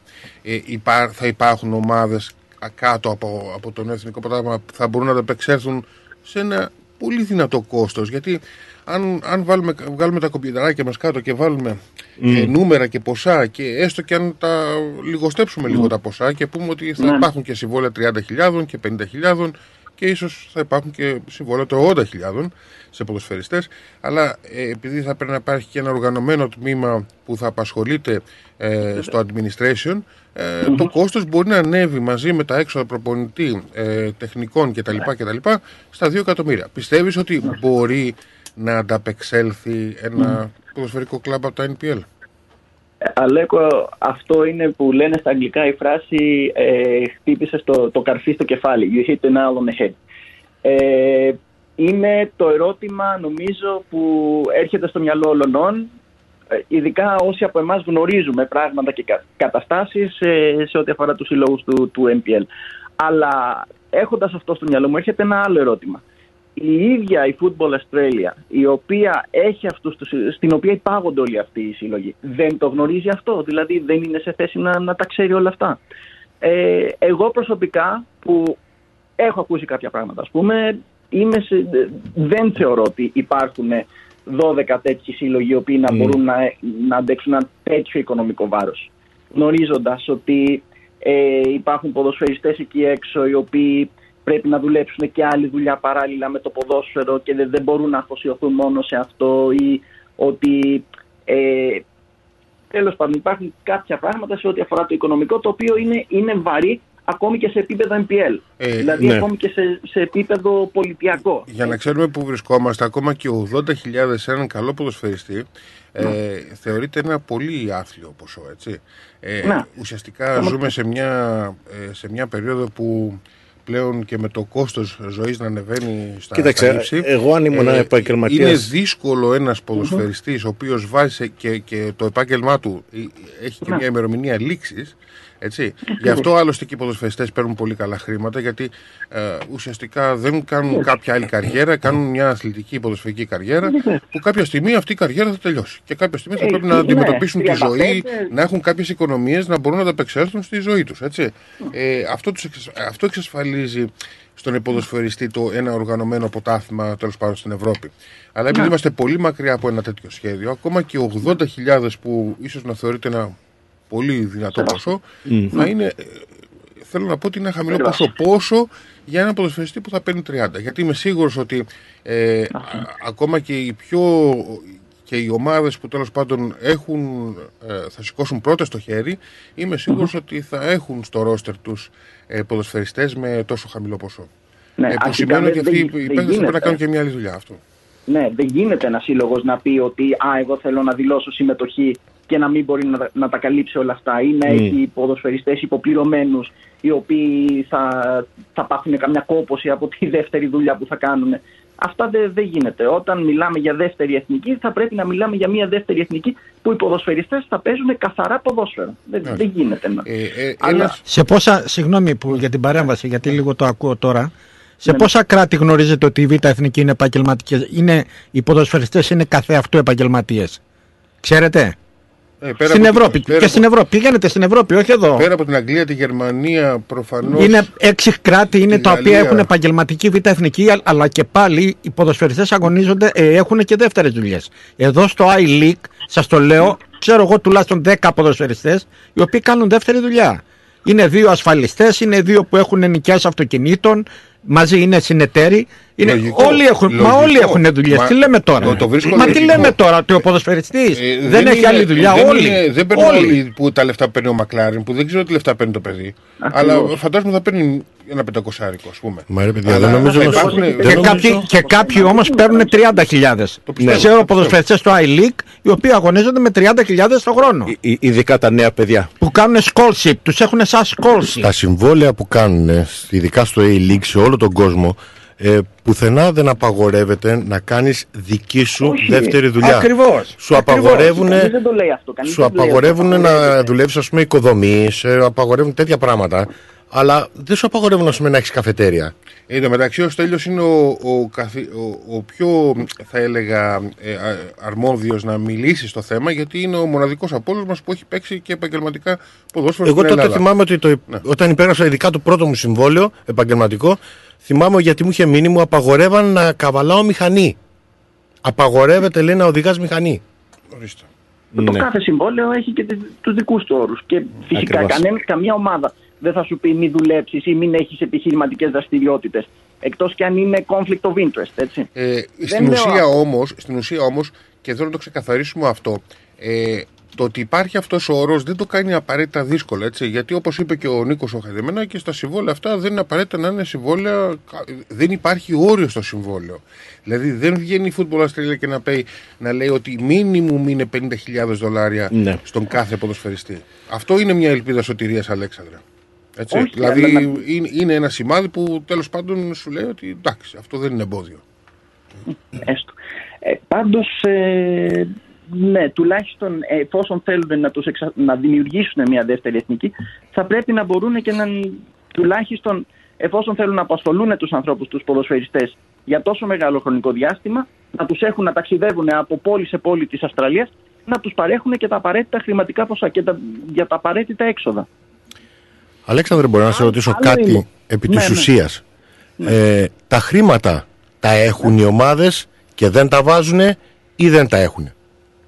Μα αυτό είναι το θέμα. Εγώ προσωπικά δεν, δεν πιστεύω ότι υπάρχει κάποια ομάδα. Να μην μάλλον, έχει. Με πολύ λίγες εξαιρέσεις να υπάρχουν. Ναι. Στα, τα ταμεία, αυτό δεν υπάρχει. Θα, πρέ, θα, ομάδες... πρέπει, θα πρέπει να δημιουργηθούν χορηγίες. Ο, Εμένα... Όταν ξεκινάει μια ποδοσφαιρική καμπάνια, η ομάδα δεν έχει λεφτά στα ταμεία της. Ουσιαστικά Ακριβώς. βρίσκει τα λεφτά. Τα βρίσκει Ακριβώς. από χορηγούς, ε... εισιτήρια διαρκείας, εισιτήρια διαρκείας και άλλους πόρους. Και ένα εκδηλώσεις. Και ένα, και τα... και ένα δηλαδή, πο... θέλετε να μου πείτε ναι. τώρα ότι ο πρόεδρος, ας πούμε, της χι ψι ομάδας δεν έχει λεφτά να βάλει. Επειδή τα, τα, τα clubs εδώ δεν είναι ΠΑΕ, είναι community yeah. clubs, ουσιαστικά yeah. ανήκουν yeah. σε μια λαϊκή βάση. Η, η θέση που κατέχει ένας πρόεδρος δεν, δεν, είναι, δεν, δεν τον χρήζει απαραίτητα και έναν άνθρωπο που είναι υπεύθυνος να επενδύσει. Ε, μπορεί να επενδύσει ένας σύμβουλος ή ένας, ε, ένας άνθρωπος του, που αγαπά το σύλλογο εκτός του συμβουλίου. Ε, αυτό θέλω να το ξεκαθαρίσω, γιατί έχουμε κάνει πολλές φορές μια τέτοια κουβέντα. Ε, ναι. Δεν είναι ΠΑΕ οι ομάδες, ναι. δεν είναι ανώνυμες εταιρείες. Αυτό ισχύει για τις ομάδες του A-League, που ουσιαστικά είναι ΠΑΕ, είναι, ανήκουν ε, ναι. σε, σε μετόχους κτλ. Και, και ουσιαστικά αυτή, όταν ξεκινάει μια σεζόν, η, ο πρόεδρος και οι, α, και οι, οι, οι άνθρωποι που έχουν τις μετοχές πρέπει να, να, να επενδύσουν ώστε να βγει η χρονιά. Ε, κάτι, άλλο, κάτι άλλο που θέλω να πω είναι ότι η, το Football Australia, το οποίο ανα, το άκουσα στη συνέντευξη, στην ίδια συνέντευξη, είναι ότι περιμένει ένα αρκετά σεβαστό ποσό από τα, από τα τηλεοπτικά δικαιώματα για τις ομάδες που θα μπουν στη Β' Εθνική. Ωραία, μακάρι. Δηλαδή ναι. θα είναι και αυτό ένα, ένα μικρό βοήθεια. Δεν, το, δεν ξέρω ναι. το ποσό, δεν είπανε το ποσό. Ναι. Δεν είπανε ναι. το ποσό. Καταρχήν... Αυτό που πιστεύω και ελπίζω είναι ότι η, η ελπίδα μου είναι αυτή, ότι μήπως με αυτή την κίνηση αρχίσει και γίνει ένα πιο μεγάλο ενδιαφέρον και απλωθεί, να γίνουν και καμπάνιες για να μπορέσουν να μαζέψουν πιο πολύ κόσμο, χορηγούς και τώρα... Και, και γι' αυτό, γι' αυτό το λόγο, Νίκος, στην ανακοίνωση είπανε ότι θα κοιτάξουν και την ιστορία ενός σωματείου. Ακριβώς. Δηλαδή θα κοιτάξουν, ας πούμε, για τις μεγάλες ομάδες, όπως ε, παραδείγματος ε, το Sydney Olympic, η South mm. Melbourne ή τον Alexandro Melbourne Knights, αυτές τις μεγάλες ομάδες οι οποίες έχουν μια ιστορία στο ποδόσφαιρο σε αυτή της, ε, της χώρας και έχουν ε, φιλάθλους που μπορούν κατευθείαν, ας πούμε, με την ανακοίνωση, με το ξεκίνημα μιας δεύτερης εθνικής, να δούμε, ας πούμε, τον κόσμο να ξαναέρθει στα, στα γήπεδα, να δει, ας πούμε, α, α, τη δεύτερη κατηγορία, να δει ένα ντέρμπι, ας πούμε, Αλέξανδρος Ολυμπιακός, γεμάτο γήπεδο. Αυτό, γεμάτο γήπεδο. Ε, ε, εκεί επενδύουν. Γι' αυτό και το έχουν τονίσει στην ανακοίνωση, ότι θα κοιτάξουν και uh, history, uh, το history που έχει προσφέρει η ομάδα, το σωματείο, στο ποδόσφαιρο αυτή της χώρας. Ναι. Εγώ άρα τώρα, πούμε, κοιτάνε για αυτές τις ιστορικές ομάδες. Μου, έβγαλε το κουμπινεράκι μου και έτσι υπέθεσα. Λέω ότι θα ήταν καλό, που θεωρώ, να σου πω κάτι, αν θα συμβεί, το, θα, το, το θεωρώ πάρα πολύ καλό, το θεωρώ δύσκολο να. να συμβεί, αλλά λέω μέσω όρο μια ομάδα σε αυτή την εθνική κατηγορία να κόβει τρεις χιλιάδες εισιτήρια ε, τη, στο, στα, στα κάθε εντός έδρας παιχνίδια της. Και εφόσον τα παιχνίδια θα είναι μάλλον δεκατρία, δηλαδή στο σύνολο είκοσι έξι αγώνες, ε, με τρεις χιλιάδες με είκοσι δολάρια, ας πούμε, το εισιτήριο φτάνει στις ε, εξήντα χιλιάδες τον αγώνα. Mm. Αυτό σημαίνει ότι μπορεί να συγκεντρωθούν οκτακόσιες χιλιάδες. Αυτό ναι. καλύπτει α, α, άνετα την... Ε, γιατί νομίζω ότι αρχικά ε, είχε, είχε υποθεί για ένα ποσό εξακόσιες χιλιάδες που θα καλύπτει τα αεροπορικά ε, ταξίδια, ε, και δεν ξέρουμε ακόμα το... και τα λοιπά και τα λοιπά. Και δεν ξέρουμε ακόμα και το license fees ε, πόσο θα είναι, γιατί ναι. τις συζητήσεις που, που έχω κάνει, δηλαδή όταν ξεκίνησε η, η κουβέντα για την uh, δεύτερη εθνική κατηγορία, λέγανε για license fees uh, που ήταν σε, σε επίπεδα που μπορούσαν να ανταπεξέλθουν οι ομάδες. Τώρα συζητιέται ότι ίσως τα license fees να, να έχουν διπλασιαστεί από το αρχικό ποσό που νομίζανε οι διοικούντες uh, αυτών των ομάδων. Σα, περιμένουμε να δούμε πώς θα εξελιχθεί. Ε, και όπως είπε η Football Australia στην ανακοίνωση, ότι με αναλόγως με το expression of interest και πόσες ομάδες θα εκδηλώσουν το ενδιαφέρον, εκεί θα ξεκινήσει η δεύτερη φάση α, για, να, για την επιλογή ομάδων, και η τρίτη, και είπανε ότι τίποτα δεν είναι α, it, it's nothing is certain, ότι θα κάνουν consult με, με τις ομάδες να δουν πώς τελικά θα, θα είναι αυτό το πρωτάθλημα της δεύτερης ε, εθνικής. Γι' αυτό ακριβώς υπάρχει αυτό το περιθώριο, οι δέκα, οι δώδεκα, οι δεκατέσσερις, οι δεκαέξι. Υπάρχει ναι. και ένα ενδεχόμενο, το οποίο το έχουμε αγνοήσει εντελώς στην κουβέντα μας. Ναι. Ότι στην εκδήλωση αυτή ενδιαφέροντος, πολύ πιθανόν, και είναι κάτι το οποίο το έχω δει τον τελευταίο καιρό να τριγυρνάει σε δημοσιεύματα, ότι σε αυτές τις εκδηλώσεις ενδιαφέροντος, πολύ πιθανόν είναι να μπουν και επιχειρηματικά group, Ε, για νέες ομάδες τύπου MacArthur, τύπου Western United, από περιοχές οι οποίες δεν έχουν και πολλή εκπροσώπηση από την υπόλοιπη Αυστραλία. Έχω ακούσει για ομάδα, μια ομάδα από την Καμπέρα και άλλη μια από την Τασμανία. Προς το παρόν αυτό κινείται σε φιλολογικό επίπεδο, αλλά είναι ορατό το ενδεχόμενο. Το θεωρώ πολύ πιθανό αυτό, γιατί ε, mm. εκτός αν το A-League προλάβει, γιατί ουσιαστικά το A-League έχει ανακοινώσει του χρόνου θα εισέλθουν δύο ακόμα ομάδες στο Εθνικό Πρωτάθλημα. Νομίζω η μία είναι το Wollongong, η άλλη η ομάδα ίσως έρχεται από την Καμπέρα ή την Τασμάνια. Αλλά mm. αν αυτές οι ομάδες δουν ότι τέλος πάντων το A-League δεν είναι τόσο βιώσιμο, πολύ πιθανό, πολύ πιθανό να, mm. να θέλουν να ξεκινήσουν α, την ομάδα τους από αυτή την εθνική κατηγορία. Εγώ το βρίσκω πολύ θετικά αυτό, αν συμβεί. Πάντως, το ναι, βρίσκω πάρα πολύ θετικά. Αν έχουν, ε, αν έχουν τα χρήματα και αν έχουν και την οικονομική δυνατότητα και μπορούν να, mm. να εκμεταλλευτούν και τον, ε, την αγάπη του, του κόσμου της περιοχής για το ποδόσφαιρο, τη δίψα που υπάρχει, γιατί έχουμε δει ότι σε όλη την Αυστραλία, το είδαμε αυτό στο παγκόσμιο κύπελλο, ότι σε όλη την Αυστραλία υπάρχει δίψα για ποδόσφαιρο, οπότε αν μπορέσουν να το εκμεταλλευτούν και να το κάνουν με σωστό τρόπο, γιατί να μην δημιουργήσουν και σε αυτές τις περιοχές, και γιατί mm. όχι να μην υπάρχει και μια ομάδα από τον Ντάρουιν, για παράδειγμα, που ξέρουμε ότι εκεί υπάρχουν πάρα πολλοί Έλληνες. Ε, ε, ε, εκεί είναι λίγο κομμάτι δύσκολο στις μετακινήσεις. Το Ντάρουιν είναι εξωτερικό. Αλλά ναι, αλλά. αλλά ναι, ο, όπως θα, και υπέρθη. Εγώ θα το ήθελα πάρα πολύ αυτό. Όπως και υπέρθη. Ναι, ναι. Ε, αλλά εγώ ναι. τώρα θέλω να, να πω το άλλο για ό,τι αφορά. Ίσως θα πρέπει να το ξανα, να, να, να δούμε το θέμα αν πραγματικά μπορούν οι ομάδες. Εγώ ισχυρίζομαι ότι ναι. μπορούν. Γιατί αν υποθέσουμε ότι το budget φτάνει στα δύο εκατομμύρια και λες πω, πω πολλά λεφτά. Αν το προσέξεις yeah. καλά, αν το προσέξεις yeah. καλά ε, οι ομάδες εδώ του εν πι ελ Βικτόριας, υπάρχουν ομάδες του εν πι ελ Βικτόριας που πιστεύω το ποσό που δαπανούν στην καμπάνια τους και στα όποια έξοδα πρέπει να γίνουν ξεπερνά yeah. τις επτακόσιες χιλιάδες. Ουσιαστικά υπάρχει ένα κόμμα τρία που τέλος πάντων δεν, που λείπει. Αυτό το ένα κόμμα τρία όμως μπορεί να έρθει από περισσότερες χορηγίες, μπορεί να έρθει από περισσότερα εισιτήρια ε, και... μπορεί να έρθει και από άλλους πόρους. Ε, τέλος πάντων, το θέμα παίρνει πάρα πολύ κουβέντα και σίγουρα θα μας απασχολήσει στις επόμενες εκπομπές, Αλέξανδρε, στις συζητήσεις που θα έχουμε. Ε, να κλείσουμε τώρα με την μεγαλύτερη μεταγραφή. Είχαμε καιρό να ακούσουμε μεταγραφή Αυστραλού ποδοσφαιριστή στην Αγγλική Πρεμιερ Λιγκ και αυτό συνέβη την περασμένη εβδομάδα. Μίλησέ μας λίγο γι' αυτό τώρα. Βεβαίως, είχαμε τη μεταγραφή του Χάρι Σούταρ, του κεντρικού αμυντικού του Αυστραλού από τη Στόκ, πήγε στην Λέστερ. Ε, για το ποσό των είκοσι τρία εκατομμυρίων λιρών, αν δεν κάνω λάθος, ή λιρών ή δολαρίων. Ε, τεράστια μεταγραφή, ξεπέρασε φυσικά το ποσό αυτό προηγούμεν, ε, προηγούμενες μεταγραφές Αυστραλών, όπως του Χάρι Κιούελ, όπως του Μάρκ Βιντούκα, του Τιμ Κέιχιλ. Έγινε ο πιο ακριβοπληρωμένος Αυστραλός ποδοσφαιριστής. Ε, βέβαια δεν έκανε την αρχή που θα ήθελε, καθώς τον... Ε, Ε, σημερινό αγώνα της Λέστερ ε, με την Άστον Βίλα ε, πέτυχε αυτόν τον γκολ. Ε, ωστόσο η ομάδα του κέρδισε με δύο τέσσερα και αυτό είναι που έχει σημασία. Ο ίδιος ήταν βασικός, έπαιξε σε όλο το ενενήντα λεπτό. Είναι μια μεταγραφή που εγώ προσωπικά θεωρώ ότι την αξίζει, την κέρδισε με το σπαθί του. Ο Σούταρ ήταν, εγώ προσωπικά θεωρώ ότι ήταν ο καλύτερος μακράν του Δευτέρου της ε, Εθνικής Αυστραλίας. Οπότε θεωρώ ότι όχι μόνο την άξιζε τη μεταγραφή αυτή, αλλά θα παίξει καλό ποδόσφαιρο στη Λέστερ και πιστεύω ότι μπορεί να πάει ακόμα ψηλότερα. Μάλιστα. Και τέλος, αν θέλεις, εμείς θα κάνουμε την κουβέντα και με τον Κώστα Σαρακίντσι, αλλά ε, δεν μπορώ να σε αφήσουμε εκτός παιχνιδιού. Πες μας λίγα λόγια έτσι, για τον ε, θάνατο του Πελέ. Τι σημαίνει Πελέ για σένα? Ε, ε, πολλοί από εμάς μεγαλώσαμε με Μαραντόνα. Η...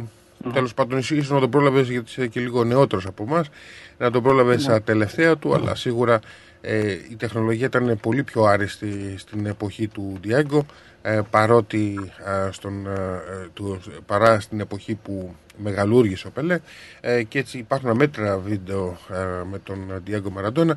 Ουσιαστικά όμως σίγουρα το έχεις ψάξει και σε αυτά τα λίγα βίντεο που έχεις δει και σε όσα έχεις διαβάσει, έχεις, έχεις, έχεις κατασταλάξει στο τι σημαίνει για σένα Πελέ. Πες μας έτσι Πελέ. λίγο την προσωπική σου τοποθέτηση για τον μεγάλο αυτό Βραζιλιάνο ποδοσφαιριστή. Ε, κοίταξε να δεις, εγώ το, τον Πελέ τον έζησα περισσότερο μέσα από το, τον πατέρα μου, να σου πω την αλήθεια, ο οποίος πάντα όταν εγώ θυμάμαι έβλεπα ένα μεγάλο ποδοσφαιριστή και έλεγα πω πω τι κάνει, μου λέει δεν είναι Πελέ και ποτέ κανένας δεν θα είναι σαν τον Πελέ. Οπότε από εκεί μου... μου κίνησε το ενδιαφέρον να τον ψάξω, να δω τι είναι, ποιος είναι αυτός ο Πελέ, και όταν σιγά σιγά πρωτοξεκίνησε το YouTube και όλα αυτά, έψαξα μέσα από βιντεάκια να, να βρω ποιος είναι αυτός ο Πελέ και όλα αυτά, και η αλήθεια είναι ότι δεν υπάρχει άνθρωπος σαν κι αυτόν, δεν υπήρχε παίχτης μάλλον σαν κι αυτόν, αλλά και όχι μόνο, δεν χρειαζόταν να, να το δω μέσα από εκεί, καθώς υπάρχει αυτή η επιρροή, δηλαδή παντού ακούς Πελέ, σε ό,τι όπου ακούγεται για ποδόσφαιρο, παντού υπάρχει η, η σκιά, υπήρχε και υπάρχει και θα υπάρχει η σκιά αυτού του, του τεράστιου του Πελέ, ειδικά σε ό,τι αφορά το Μουντιάλ, το παγκόσμιο κύπελλο, που εκεί άφησε το στίγμα του. Ο νεότερος ποδοσφαιριστής μπήκε μέσα σε τελικό με τη Σουηδία, αν θυμάμαι καλά, πέτυχε δύο γκολ, χάρισε το Μουντιάλ στην Βραζιλία. Είναι αξεπέραστος, τι να πούμε, έχει πετύχει πάνω από χίλια γκολ, τρομερός άνθρωπος. Μπορεί να μην τον πρόλαβα, αλλά αυτό, αυτό νομίζω που είπα, ότι έχει αφήσει το στίγμα του στο ποδόσφαιρο. Νομίζω λίγοι ποδοσφαιριστές ε, αυτός και ο, και ο Μαραντόνα, άντε και ο Μέση, αν και νομίζω είναι διαφορετικές οι εποχές και είναι άδικη, άδικη η σύγκριση, αλλά νομίζω... Ε, για, γι, αυτό ακριβώς, γι' αυτό ακριβώς το λόγο ο Πελέ θα παραμείνει ο κορυφαίος ναι. όλων mm. και αυτό το έχει αποδειχθεί ναι. και ο Μαραντόνα, τοποθέτησε από τον Νίκο Χαδεμενάκη. Απλώς θέλω να πω ότι ε, την τελευταία στιγμή στο ενενήντα δύο ο Αλέξανδρος είπε αυτό που θέλω να πω εγώ, ότι ναι. η πιο ανόητη ερώτηση που μπορεί να κάνεις σε έναν που γνωρίζει από ποδόσφαιρο είναι να τον ερωτήσεις αν είναι καλύτερος ο Πελέ, ο Μαραντόνα ή ο Μέση ή ο Ρονάλντο. Mm. Η χειρότερη ερώτηση που μπορείς να κάνεις. Ναι. Γιατί την εποχή που έπαιζε ο Πελέ δούλευε κιόλας. Όπως δουλεύανε ναι. πολλοί από δάφους και φτύνανε αίμα μέσα στο γήπεδο. Και στα παιδικά του χρονιά και σήμερα. Παπούτσα. Και, σή, μπράβο, ναι. και σήμερα, σήμερα ο κάθε ένας από αυτούς, είτε Μέση λέγεται ή Ρονάλντο, έχει δύο γυμναστές, έχει ένα φυσιοθεραπευτή, έχει δύο επιστήμονες. Έχει... Λοιπόν, είναι η χειρότερη δηλαδή, να σύγκριση. Εντάξει, ναι, Νίκο, όταν α... ακούω λοιπόν και λένε ότι ποιος ναι. ήταν καλύτερος τώρα, ο Πελέ ή ο Μέση. Ναι, είναι μια σαχλαμάρα αυτό. Ε, μην ρωτάτε ποιος είναι καλύτερος, απλά απολαύστε τους. Ακριβώς. Ακριβώς. Ναι, εγώ, εγώ στεναχωριέμαι κάθε φορά που βλέπω το, το Μέση. Έχω αυτή τη σκέψη στο πίσω του μέρος του μυαλού μου ότι μπορεί και να είναι το, το τελευταίο του παιχνίδι. Οπότε ας το ζουμίξω, ας το απολαύσω. Ας το ζήσεις, ναι.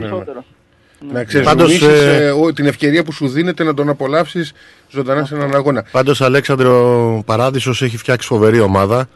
Κρόιφ, Μαραντόνα, Πελέ. Αλλά ο Χαϊδεμενάκης τι είπε? Ότι στον Παράδεισο δεν θα γίνει ποτέ ποδοσφαιρικός αγώνας γιατί δεν, θα, δεν έχουν διαιτητές.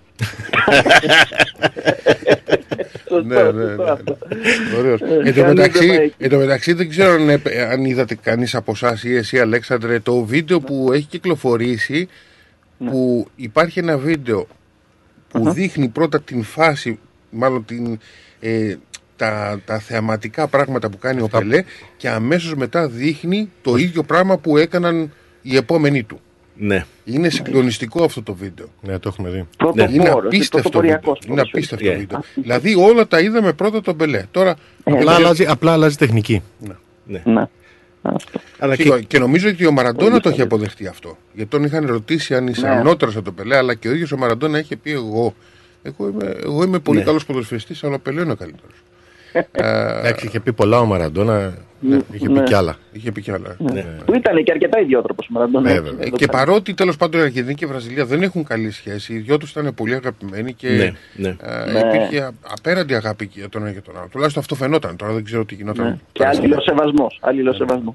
Αλέξανδρε, είχαμε πολύ σήμερα και αυτό μ' άρεσε. Μίλησαμε πολλά ενδιαφέροντα.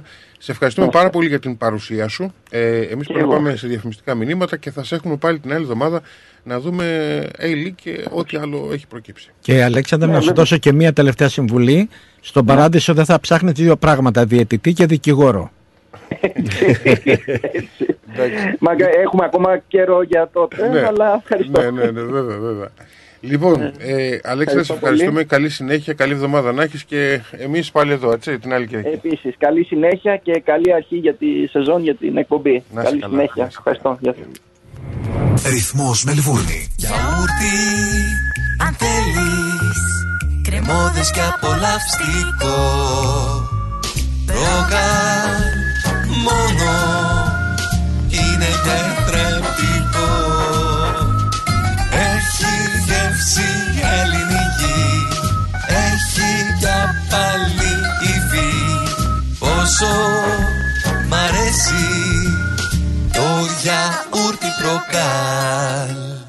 Η Absolute Business Brokers υποδέχεται το δύο χιλιάδες είκοσι τρία και παρουσιάζει Αγαπώ, αγαπώ μια πιτσιρίκα. Ματέος Γιαννούλης live, Σάββατο έντεκα Φεβρουαρίου στο Q Room.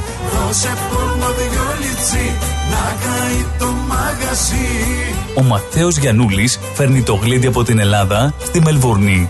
Μαζί του ο Κώστας Αριστόπουλος, η Ξένια Βέρα, ο Γιάννης Σιδέρης και ο Μάκης Αριστόπουλος.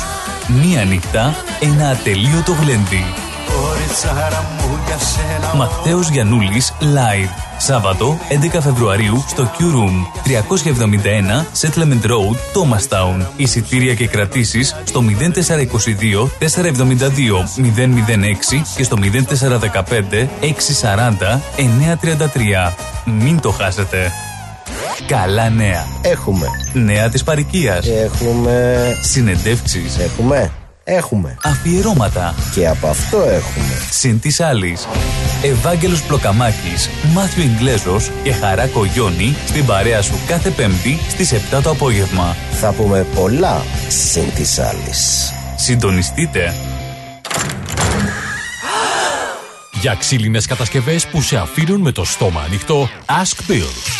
Ξυλουργικές κατασκευές, Ask Bill. Ο Bill Ginos, με εικοσιπενταετή εμπειρία, ασχολείται με τις εφαρμογές ξύλου σε επίπεδο σχεδιασμού και κατασκευής υψηλής αισθητικής και ποιότητας.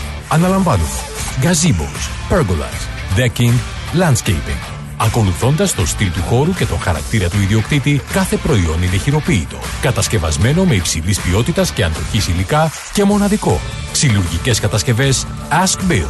Δείτε τις κατασκευές μας στο double-u double-u double-u τελεία ask pavlabil τελεία com τελεία e u. Τηλέφωνο μηδέν τέσσερα μηδέν δύο μηδέν πέντε πέντε εννιά δύο οκτώ. Για οποιαδήποτε ξυλουργική εργασία, Ask Bill.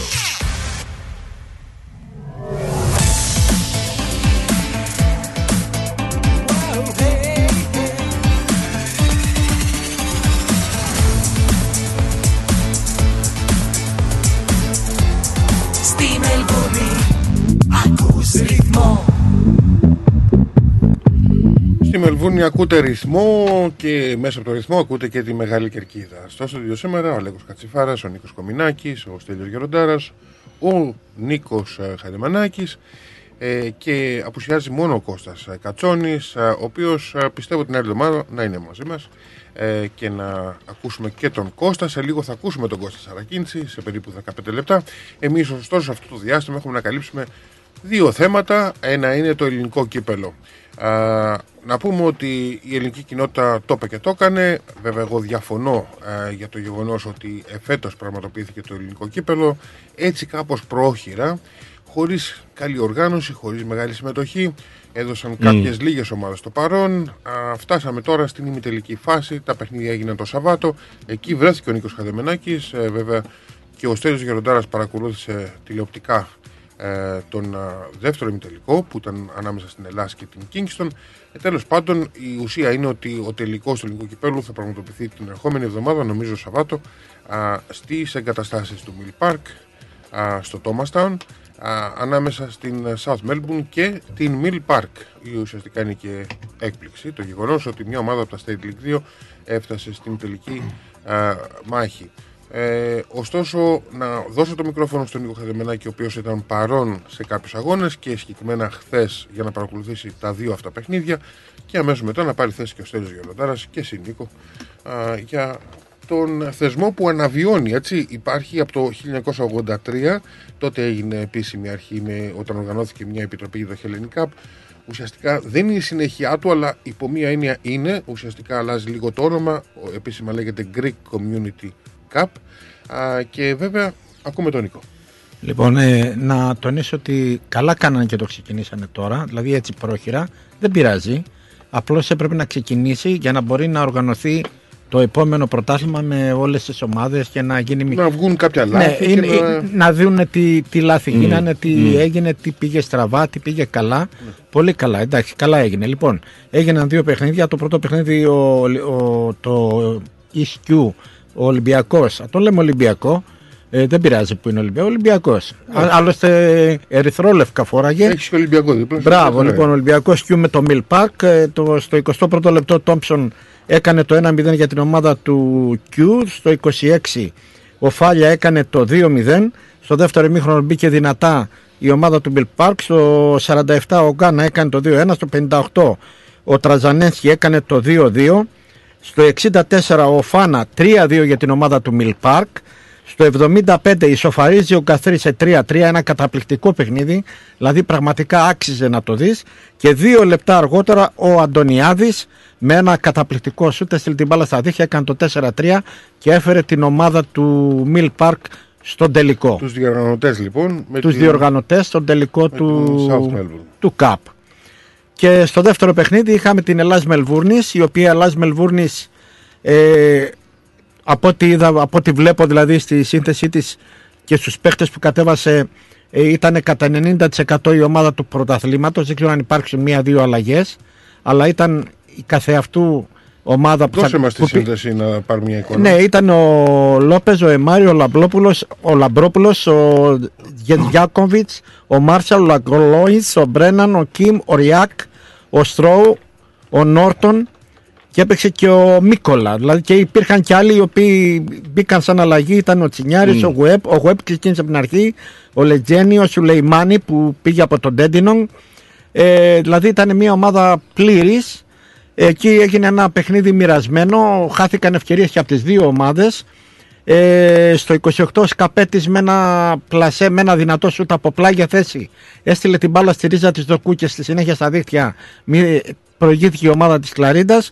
Στο ογδόντα και αφού από το εβδομήντα πέντε και μετά εβδομήντα εβδομήντα πέντε που άρχισαν να γίνονται πολλές αλλαγές στην ομάδα της Κλαρίντας, είχε κάνει και η Ελλάδα στις αλλαγές της.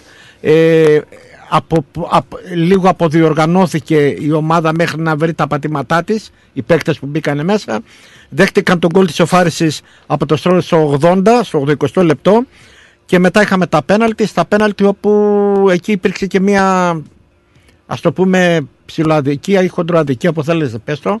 Ήτανε τέσσερα τέσσερα τα πέναλτι. Ψιλο ε, χοντροαδικία, πώς το πες? Ναι, ναι, χο, ψιλοαδικία και χοντροαδικία. Ήτανε μαζί όλα αυτά. Mm. Γιατί ο Λάσμαν ξεγελάστηκε από το ένα πόδι του τερματοφύλακα ότι βγήκε, ενώ το άλλο πάταγε στην γραμμή. Ε, το λεπτομε, ένα πόδι. Λεπτομέρειες που να σου πω κάτι. Σε όλο το εν πι ελ εγώ δεν είδα επανάληψη πέναλτι. Ναι, ε, σε όλο το εν πι ελ τα τελευταία χρόνια δεν έχω δει μια φορά επανάληψη πέναλτι. Ναι, ναι. Λοιπόν, υπάρχει ε, μια μικρή ελαστικότητα. Στο τέταρτο πέναλτι λοιπόν. Εκτός αν έκανε ολόκληρα βήματα. Όχι, όχι. όχι. Στο, τέταρτο πέ, στο τέταρτο πέναλτι αποκρούστηκε από τον τερματοφύλακα ε, τη Κλαρίντα. Δόθηκε επανάληψη από το Λάσμαν, όχι από το διαιτητή. Ο Λάσμαν έδωσε την επανάληψη, ε, μπήκε το γκολ και στη συνέχεια βέβαια έχασε η ομάδα της Κλαρίντα το τελευταίο πέναλτι και έτσι η ομάδα της Ελλάς Μελβούρνης με πέντε τέσσερα στα πέναλτι πέρασε στον τελικό. Δηλαδή το απέκλουσε ο Σερεφόφσκι. Το απέκλουσε βεβαίως. Και αν ε, η απόφαση, δεν υπήρξε απόφαση σχετικά με αυτό, το παίρνει η Κλαρίντα δηλαδή? Όχι, δεν το παίρνει η Κλαρίντα, θα σούτρανε μετά η, η, θα σούτρανε η ομάδα του. Η Κλαρίντα, λέω. Η, η Κλαρίντα. Δεν υπάρχει Κλαρίντα, ναι. Ναι, η Κίξτον. Η Κίξτον. Ναι. Θα σούτρανε η Κίξτον, αν το βάζε, θα συνεχίζανε δηλαδή πέντε πέντε και θα πήγαινε λέγοντας. Θα συνεχιζόταν η δουλειά. Αυτό ακριβώς. Όχι, γινόταν τέσσερα πέντε. τέσσερα πέντε, ναι, αλλά θα χτυπάγαν το τελευταίο πέναλτι, δεν το είχε χάσει ακόμα. Α, Ε, έπιασε, έπιασε, έπιασε όμως πέναλτι. Η Ελλάς ξεκίνησε. Ναι, αλλά το πέναλτι το έπιασε ο τερματοφύλακας της Ελλάς το ένα. Του Πετρεύσκη το τελευταίο. Του Πετρεύσκη το τελευταίο. Ναι. Το έπιασε. Αν έμπαινε γκολ εκείνο θα τελείωνε πέντε τέσσερα. Ναι. Αυτό θέλω να πω. Ναι. Ε, ωραία. Ε, ο Στέλιος είδε και αυτό το παιχνίδι. Θες να κάνεις ένα σχόλιο, έτσι μου πες το τηλέφωνο. Ναι, εγώ διαφωνώ καταρχήν με την προχειρότητα που έγινε το Hellenic Cup. Γιατί από ό,τι ξέρω. Ε, Είναι ένας μεγάλος θεσμός. Ε, τα παλιά τα χρόνια από ό,τι μου έχουν πει υπήρξε ένας μεγάλος θεσμός και νομίζω ότι έγινε με μεγάλη προχειρότητα. Ναι. Ε, οι ομάδες, καλώς ή κακώς, δεν τιμήσανε το θεσμό αυτό. Ε, παρόλα αυτά όμως, ε, κάποιες ομάδες τήρησαν αυτό που τελικά αποφάσισαν να κάνουν μέχρι τέλους, ενώ κάποιες άλλες όχι. Είναι άσχημο να βλέπεις. Ε, εντάξει, θα μου πεις τώρα και η Arsenal, ας πούμε, ή η Manchester City δεν κατεβάζει το Coca-Cola Cup της Αγγλίας στην πρώτη της ομάδα, θα κατεβάζει τη δεύτερη. Mm-hmm. Αλλά θα παίξει με τη δεύτερη ομάδα μέχρι τέλος. Ε, τώρα για ποιο λόγο η Ελλάς κατέβασε την πρώτη ομάδα, ενώ μέχρι εκείνη τη στιγμή ε, κατέβαιναν τα εικοσάρια. Ναι. Ίσως επειδή ε, δεν ήθελαν να χάσουν, γιατί λογικά τα εικοσάρια της τα χάνανε από το Kingston, εδώ κόντεψε να χάσει πρώτη ομάδα. Ε, και επειδή το Kingston ήταν από τις μοναδικές ομάδες που κατέβηκε, τουλάχιστον από το εν πι ελ, που κατέβηκε από την αρχή του, του κυπέλου μέχρι το τέλος με τη βασική της δεκαοκτάδα, με τους παίχτες δηλαδή που θα χρησιμοποιήσει και στο πρωτάθλημα και όχι τα εικοσάρια ή τα δεκαοκτάρια. Ε, ο Αλέξανδρος, το Όκλι και κάποιες άλλες ομάδες χρησιμοποίησαν μόνο εικοσάρια. Οι ομάδες του Stay League δεν έχουν πολλά περιθώρια, χρησιμοποίησαν ό,τι είχαν. Ε, εμένα δεν μου άρεσε. Δεν μου άρεσε αυτό το πράγμα. Ε, δεν είναι αντικανονικό, αλλά. Όχι, δεν είναι αντικανονικό. Κα... Ναι. Καλά κάνανε. Απλά. Α, αλλά αυτό που λέγαμε ότι ήταν. Βιαστήκανε. Ήταν βιαστικές. Για να διοργανώσουν ένα τουρνά, ήταν σαν πρόχειρο, ας πούμε. Μα την ίδια στιγμή όμως συμφωνώ, και... συμφωνώ σε αυτό που λες. Άλλωστε, εγώ το έθιξα και το είχα πει και εξ αρχής. Δηλαδή, αν είχαν δηλώσει ονόματα από την αρχή, ναι. αν είχαν δηλωθεί καταστάσεις και ονόματα. Ναι. Ήταν τελείως διαφορετικά. Ναι, ναι. Τελείως διαφορετικά. Ε, ωστόσο, όμως, συμφωνώ και με την τοποθέτηση του Νίκου. Ε, ότι καλώς έγινε. Δεν διαφωνώ. Δεν να διαφωνώ, δούμε τα λάθη, να, να δούμε πώς θα το κάνουμε καλύτερα κτλ. Ίσως αυτό το, το, το, το Χελήνη κάπου να μην καταγραφεί στην ιστορία. Να καταγραφεί σαν, α, σαν ένα ανεπίσημο. Ε, ε, επειδή μίλησα και με τον κύριο Παπασεργιάδη ε, και του είπα γιατί τόσες λίγες ομάδες και αυτά, μου λέει ε, και όσες ομάδες και να πήγαμε. Ε, επειδή το κάνουμε, αυτό το, ήταν σαν προσχέδιο, δηλαδή να ξεκινήσουμε και του χρόνου να γίνει επαγγελματικά, δηλαδή κανονικά, να γίνει κανονικά όπως γινόταν παλιά. Ναι. Και του λέω, καλά, δεν θα μπορούσαν να μαζευτούν άλλες δέκα ομάδες. Μου λέει, επειδή το κάναμε, η απόφαση και όλα αυτά παρθήκανε Νοέμβριο-Δεκέμβριο, όλοι ήταν διακοπές, όλοι ήταν ό,τι. Mm. Δεν δε, δε γινότανε. Και απλώς είπαμε, αφού το είπαμε να το ξεκινήσουμε, γιατί το είχαν πει, είπαμε να ξεκινήσουμε έστω πέντε ομάδες, δέκα ομάδες, όσες είναι.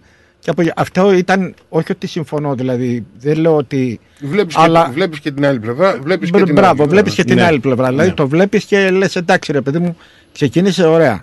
Τώρα από την επόμενη μέρα δηλαδή του τελικού θα αρχίσει η κοινότητα πλέον να κάνει, τη... να κάνει τον προγραμματισμό της στην επόμενη χρονιά, Στα. να γίνει σωστά, να γίνει με επαγγελματικό τρόπο. Οργανωμένα. Οργανωμένα, οργανωμένα. οργανωμένα.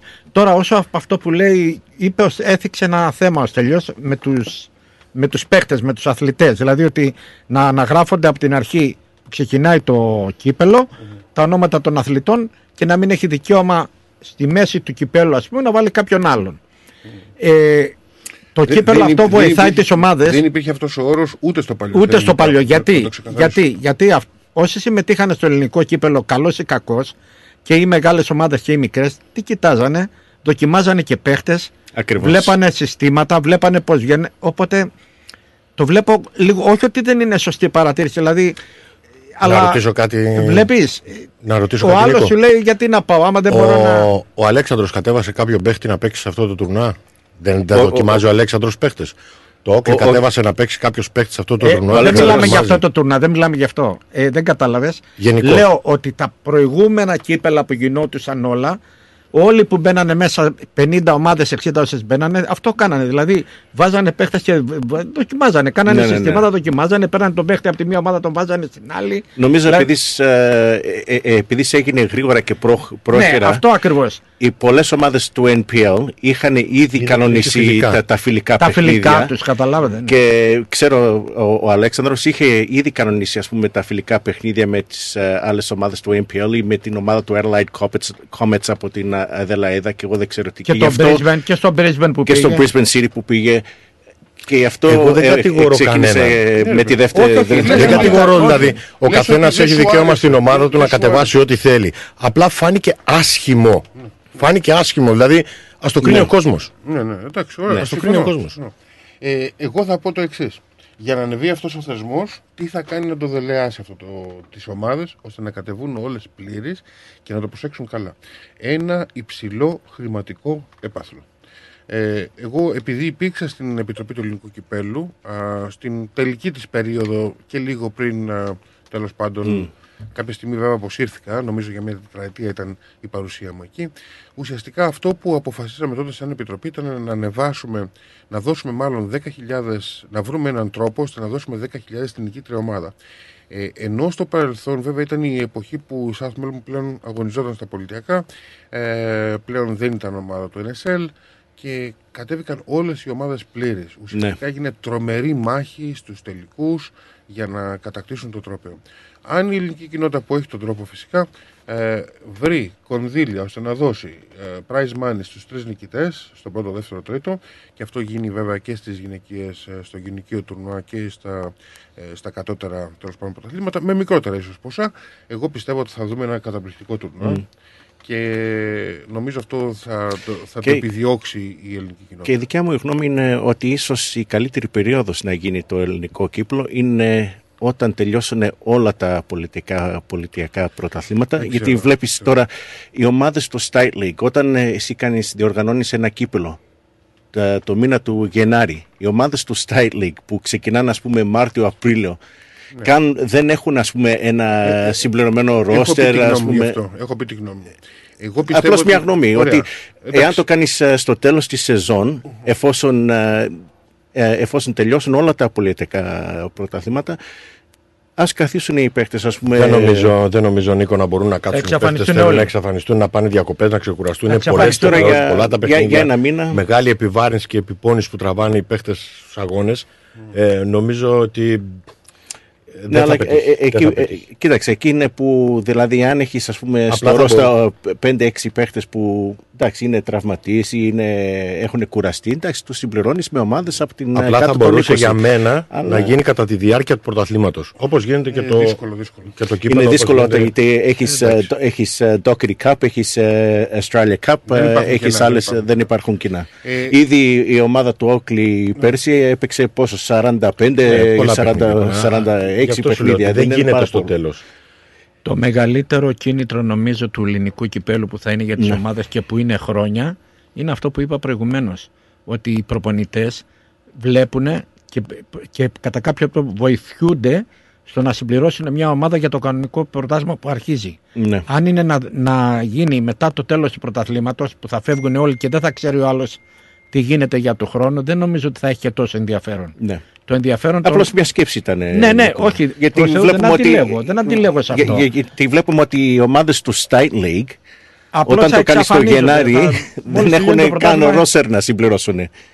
Εδώ πολλές φορές πριν τελειώσει το πρωτάθλημα, βλέπεις ότι λέει α, μας έφυγε αυτός λέει, δύο εβδομάδες γιατί θα πάει στην Ελλάδα. Ε, θα φύγει αυτός δύο εβδομάδες γιατί θα πάει ναι, στην ναι, Ιταλία. Ναι. Δηλαδή εντάξει. Θέλω να πω ότι. Ναι. Ε, να πω λίγο και εγώ τη γνώμη μου. Εγώ πιστεύω ότι το τουρνουά πρέπει να είναι δεκαέξι ομάδων. Ουσιαστικά να συμμετέχουν οι εννέα ομάδες που ανήκουν στο Εν Πι Ελ α, και που θα αγωνίζονται στην ίδια περίοδο. Τουλάχιστον οι οκτώ από τις εννέα αγωνίζονται στην ίδια περίοδο. Μένει ο Πυθαγόρας, ο οποίος ξεκινά τέσσερις εβδομάδες αργότερα, αλλά ουσιαστικά η προετοιμασία και του Πυθαγόρα ξεκινά την περίοδο του Δεκέμβρη ε, και τα επόμενα επτά εισιτήρια να βγαίνουν από την προκριματική φάση των, των πρωταθλημάτων State League, των ελληνικών ομάδων που αγωνίζονται στο State League, η οποία θα γίνεται μέσα στο Σεπτέμβριο-Οκτώβριο. Ναι. Αυτές οι ουσιαστικά ομάδες θα παλεύουν για το State League Greek Cup και οι έξι οι επτά ομάδες θα συμπληρώσουν τον αριθμό των δεκαέξι στην τελική φάση. Ναι. Αυτή είναι η προσωπική μου γνώμη. Το έχω, έχω καταθέσει τη γνώμη μου και στον Βασίλη Παστεριάδη και σε ανθρώπους της ελληνικής κοινότητας. Το έχουν, θα το προσέξουν το θέμα. Δεν ξέρω, αλλά πιστεύω ότι μόνο έτσι θα μπορούσε να έχουμε ένα σωστό πρωτάθλημα. Γιατί ναι. τώρα ένας μεγαλύτερος αριθμός αγώνων προϋποθέτει μεγαλύτερη οργάνωση, περισσότερα γήπεδα. Δεν είναι εύκολο. αλλά πιστεύω ότι θα βρεθεί η λύση και ίσως. Αλέκο, αν δεν το θέλουν οι ίδιες οι ομάδες, δεν πρόκειται να πετύχει ποτέ. Για να το θέλουν οι ίδιες οι ομάδες, το κίνητρο είναι ένα υψηλό χρηματικό έπαθλο. Δεν είναι μόνο το χρηματικό έπαθλο, είναι και άλλα. Όπως. Επέστατη. Όπως ελληνικό κύπελο. Να συμμετέχουν οι ελληνικές ομάδες. Γιατί υπήρχε ομάδα που δεν είναι ελληνική, ας πούμε. Όχι, θέλω να σου πω ότι για την Ελλάδα, για το ελληνικό κύπελο. Για το, ε, γιατί να συμμετέχω, ας πούμε. Α, εννοείς ε, να συμμετέχουν με περηφάνεια επειδή είναι το ελληνικό κύπελο. Μπράβο. Ναι. Να, βέβαια. Να τιμήσουν το. Ακριβώς. Εντάξει. Έτσι γινόταν κάποτε. Ε, όχι πάντα, να το ξέρεις. Γιατί υπήρχαν και παλιά παρατράγουδα και ιστορίες. Τέλος πάντων. Τέλος καλό, όλα καλά. Μάλλον την Κυριακή έχουμε τον τελικό, έτσι. Ναι, νομίζω. Το, δηλαδή το Σαββάτο. Το Σαββάτο. Το Σαββάτο. Ώρα, λογικά. Νομίζω. Στο γήπεδο της Mill Park. Ε, πάμε γρήγορα στο Community Shield. Ε, για μεταγραφές και τέτοια παιδιά θα τα πούμε την άλλη εβδομάδα, νομίζω. Ναι. Η... Το καλύτερο. Ναι, γιατί έχουμε και γιατί ακόμα και... μερικές ομάδες δεν έχουν ολοκληρώσει και... το ρόστερ όπως α, ή δεν έχουν, δεν έχουν δηλώσει ας πούμε, το ρόστερ ή τις μεταγραφές που έχουν κάνει α, οπότε δεν έχουμε ολοκληρωμένη άποψη για όλες τις ομάδες. Για μερικές ομάδες έχουμε όπως προ... α, για τον Παγκύπριακο. Προηγουμένως όμως εγώ θέλω και τα ετοίμασα αυτά με πολύ αγάπη mm. ηχητικά αποσπάσματα από, την, από το τελικό, το περσινό τελικό Εν Πι Ελ. Είχε αναλάβει ο κύριος και εδώ άλλος κύριος, ναι. ε, Νίκος Χαδεμενάκης και Στρίας Γεροτάρας. Θα πάρω μια γεύση από ηχητικά και από τους δυο σας, έτσι για να πάρουμε μια γεύση για να μας ετοιμάσει για αυτό που έρχεται. Ακούμε πώς σημειώθηκε το πρώτο γκολ στην περιγραφή του Νίκου Χαδεμενάκη. Είναι το ένα μηδέν μετά την εκτέλεση corner μετά την εκτέλεση κόρνερ, καρφωτή κεφαλιά μέσα από τη μικρή περιοχή και η μπάλα στα δίχτυα. Ένα πραγματικά σε, α, πολύ καλό ξεκίνημα η ομάδα του Όκλι. Ο Γουίλιαμς με κεφαλιά λοιπόν έστειλε την μπάλα στα δίχτυα, ε, αφήνοντας άναυδο τον τερματοφύλακα Λόπες, που δεν μπορούσε να κάνει και πολλά πράγματα, αφού η κεφαλιά μέσα από τη μικρή περιοχή η άμυνα της Ελλάς ε, άφησε αφύλακτο τον Γουίλιαμς, ο οποίος πετάχτηκε και με κεφαλιά έστειλε την μπάλα στα δίχτυα, κάνοντας το Ελλάς Μελβούρνης Όκλι μηδέν ένα. Ναι, να λοιπόν, λοιπόν που στο πρώτο λεπτό είχαμε και τον γκολ και ελπίζουμε όπως ξεκίνησε το παιχνίδι έτσι να συνεχιστεί, ούτως ώστε οι πάνω από πέντε χιλιάδες φιλάδες που βρίσκονται στο γήπεδο, γιατί υπάρχουν πάρα πολλοί κόσμος είναι έξω, πραγματικά δεν ξέρω πού θα σταματήσει το νούμερο αυτό. Μάλιστα, και πολύ εκφραστικός ο Νικόλας, το ίδιο και ο Στέλιος Γεροντάρας, όταν περιέγραψε το πέναλτι που κέρδισε τότε το Όκλι και μετέτρεψε το σκορ σε τέσσερα μηδέν λίγο αργότερα α, ο Νόλς. Ας ακούσουμε την περιγραφή του Στέλιου Γεροντάρα, έτσι να πάρουμε μια γεύση, παιδιά, να ανέβουν λίγο τα αίματα. Ναι, το σκορ, ενώ έχουμε τώρα μια άλλη αντεπίθεση από το Όκλι, είναι πέναλτι. Πέναλτι για το Όκλι. Το ογδόντα δύο, έπειτα από μια αντεπίθεση, η μπάλα βρέθηκε αριστερά στον Κλάρκ, έγινε μαρκάρισμα μέσα στην περιοχή, συγκεκριμένα στον Νόλς, και έχουμε πέναλτι για το Όκλι. Πω νωρίτερα ότι πάλι το Όκλι είχε, έχει πλέον καθολική υπεροχή στο παιχνίδι, δεν υπάρχει αυτή τη στιγμή η Ελλάδα εκτός από κάποιες αντεπιθέσεις αραιά και που θα έλεγα. Το Όκλι έχει καθολική υπεροχή στο γήπεδο. Ε, πέτυχε τρίτο γκολ με τον Λούκας. Έπειτα από μία σέντρα η μπάλα πέρασε, βγήκε στο δεύτερο δοκάρι. Mm-hmm. Ο επερχόμενος Λούκας με πλασέ την έστειλε στα δίχτυα. Ε, στην ίδια φάση αποβλήθηκε και ο Γιάνκοβιτς. Η Ελλάδα συνεχίζει με δέκα παίχτες και το Όκλι έχει την ευκαιρία τώρα στο ογδοηκοστό τρίτο λεπτό να ανεβάσει το δίκτυο του σκορ σε τέσσερα μηδέν. Ο Γκέρστ έτοιμος, σουτάρει και κάνει το τέσσερα μηδέν. τέσσερα μηδέν λοιπόν το σκορ. Πολύ ωραία τα πήγατε. Μαυρομάτης Διακογιάννης. Ναι, βέβαια. Τώρα Διακογιάννης, επέτρεψέ μου να πω ότι είναι ο Χατζημενάκης. Γιατί? Ήσουν άστο, όνειρο. Όνειρο. Όχι, ρε. Και ο Στέλιος, αλλά ο Στέλιος, εσύ όμως το ξέρεις το παιχνίδι καλά, το παρελθόν. Ο Στέλιος πρώτη φορά. Τέλειος. Ε? Τέλειος, το έχει. Ναι. Είτε κατευθείαν πέναλτι. Ίσως, πα... ίσως πρέπει να πάμε και σε ραδιοφωνικές μεταδόσεις. Πρέπει. Να το δει η διεύθυνση αυτό, ε. Πρέπει, πρέπει να το δει. Ναι.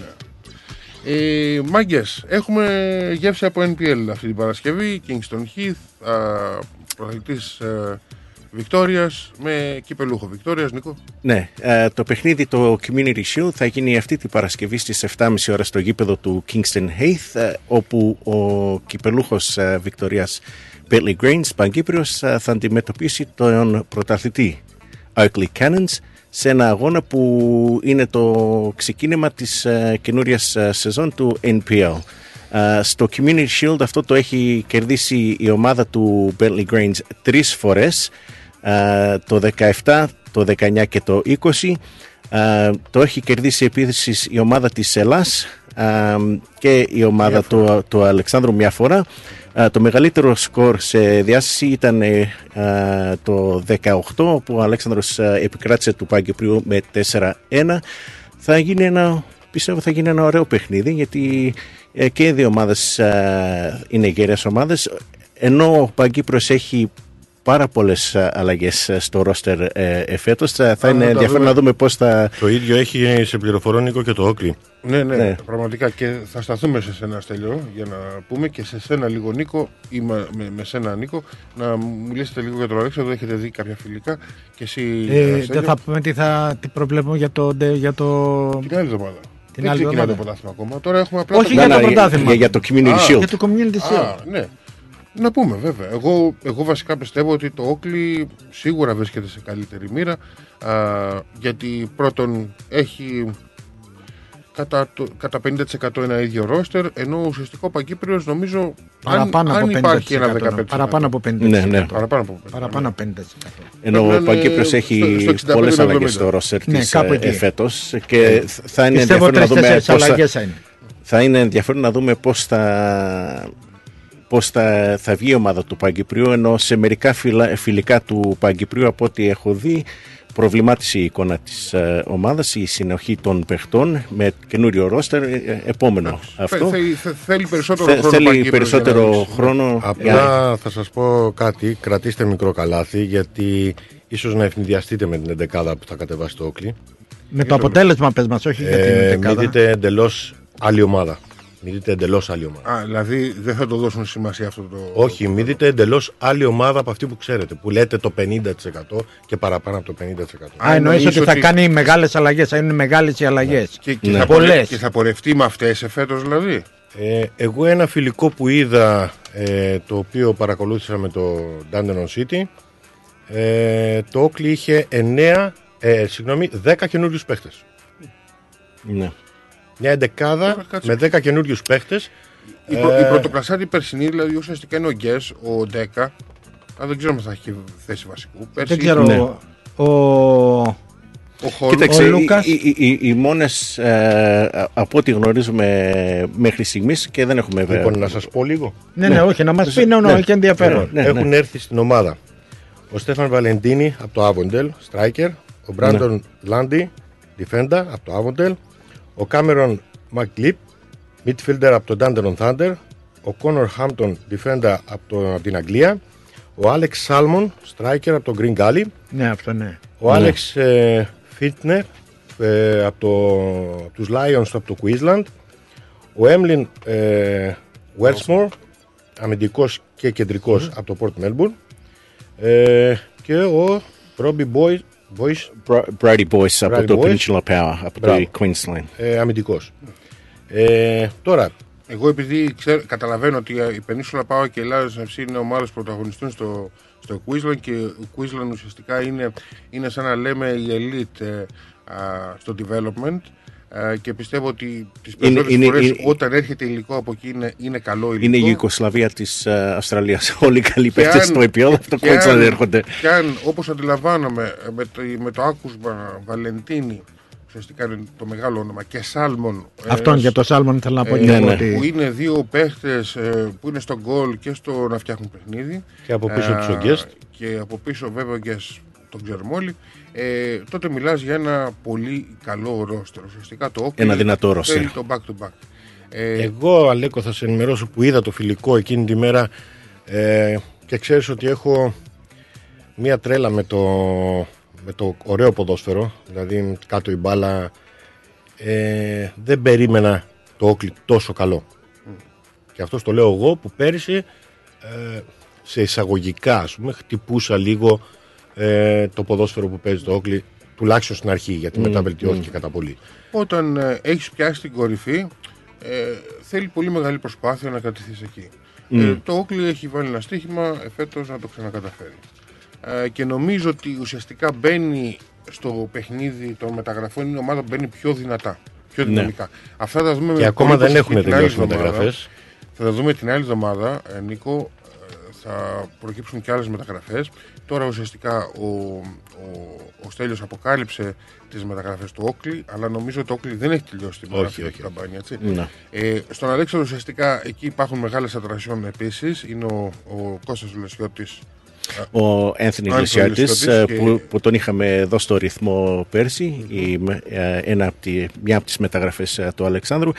Ε, έχουμε δει και την επιστροφή του αγαπημένου του των φιλάθων του Αλεξάνδρου, τον Kenny Athey, στην ομάδα. Μένει όμως να δούμε κατά πόσο το έχει ακόμα. Ναι, έτσι, ναι. Γιατί ουσιαστικά περάσαν λίγο τα χρόνια, βέβαια έχουν μεγαλώσει εμπειρίες και βέβαια το εν πι ελ είναι ένα κατώτερο πρωτάθλημα από τα προηγούμενα που αγωνίστηκε την τελευταία ναι. τετραετία. Πάντως δεν αγωνίστηκε. Ο Kenny Athey δεν αγωνίστηκε στα τελευταία παιχνίδια. Ο Σέπαρτ ήταν που έπαιζε το ρόλο του σεντερφόρ. Ναι, ναι, αλλά έχει παίξει σε, σε μερικά. Σε δύο νομίζω έπαιξε. Έχει, και... έχει παίξει σε μερικά φιλικά. Μετά, μετά δεν τον έβλεπα ούτε στο γήπεδο. Δεν ξέρω. Να, ήταν, προχθές ήταν στο γήπεδο. Mm. Ήταν στο γήπεδο. Απλώς δεν ήταν στο, στο πάγκο. Να δώσει το παιδί. Απλώς όμως... χρειάζεται, γιατί έχει κάμποσους μήνες να παίξει έξι ποδο... μήνες, έξι, και... Έξι μήνες έξι και να μήνες παίξει ποδόσφαιρο και, και. και δεν, είναι, δεν θα είναι, νομίζω να είναι έτοιμος εκατό τοις εκατό. Νομίζω ότι θα χρειαστούν πέντε έξι εβδομάδες πάλι για να δούμε ναι, ναι. τα διαπαντελάκια μου. Παιδιά, μην γελάστε, έχω πιέζομαι πολύ από το χρόνο. Καλά. Και το ανέκδοτο της ημέρας. Λοιπόν, παιδιά, να πούμε στους ακροατές ότι εμείς τον πιέζουμε καμιά φορά ότι κοίτα να τελειώνουμε, βάλε καμιά διαφήμιση. Ε, κοίταξε, εγώ το λέω αυτό γιατί ξέρω ότι αν πάρουμε φόρα δεν μας φτάνει το μισάωρο. Όχι, δεν φτάνει. Ε, και επειδή είχα σκοπό τέλος πάντων να τελειώσουμε σε ανθρώπινη ώρα, οκτώ η ώρα, που ε, πάλι δεν το καταφέρουμε. Ναι, αλλά πότε τελειώσαμε οκτώ η ώρα, αν, αν θυμάσαι όχι, καμιά φορά. Θα το, θα το βαρέσουμε το δεκαπέντε. Έστω και οκτώ και μισή δηλαδή. Γιατί να παίξουμε ένα τραγουδάκι, να πάρουμε μια ανάσα και να ετοιμαστούμε για Κώστας Σαρακίντση. Που έχουμε να πούμε πάρα, πάρα πολλά. Ναι. Έχουμε να μιλήσουμε πολλά ενδιαφέροντα με τον Κώστα. Σίγουρα εκεί θα πάρει πολλή ώρα γιατί νομίζω ότι ο Κώστας είναι καταπέλτης σήμερα, έχει να πει και πράγματα έτσι που ουσιαστικά, όπως η απάντηση είναι μόνο στο ελληνικό ποδόσφαιρο συμβαίνουν αυτά. Συγγνώμη, αλλά από ό,τι καταλαβαίνω προκαλεί στον κόσμο να μην φύγει, δηλαδή καθίστε γιατί το καλό το κρατάμε για το τέλος. Βέβαια. Α, έτσι πάει. Πάλωτε. Έχεις πάρει το ελληνικό κόλπο από τις τηλεοράσεις ή από το ραδιόφωνο, για να ξέρω. Δικό μου είναι. Α, ωραία. Πάμε σε τραγούδι, επιστρέφουμε φίλοι μου, μείνετε συντονισμένοι. Κώστας Σαρακίντση σε λίγα λεπτά.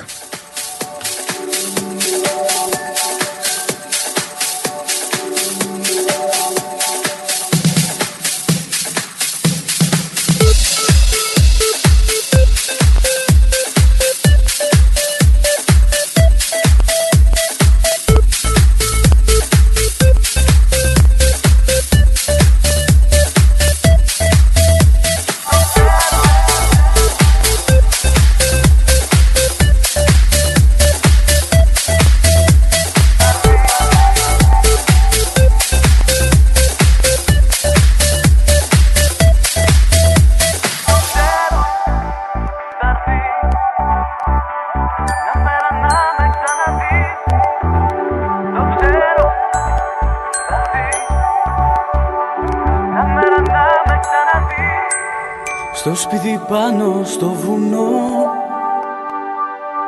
ζει ένας άνθρωπος καλός. Το βλέπουν όλοι και γελάνε και λένε πως είναι τρελός. Μα κάποτε καθώς περνούσα από την πόρτα του μπροστά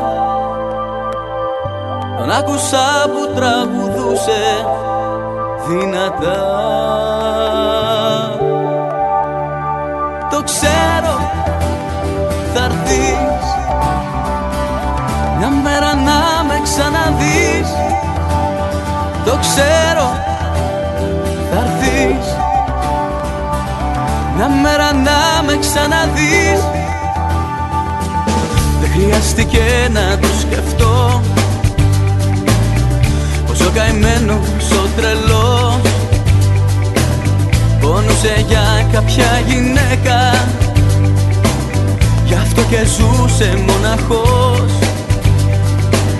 Κι αν είναι τώρα γερασμένος, κάνει τα μάτια του θολά με λίγη δύναμη που έχει σας τραγουδά.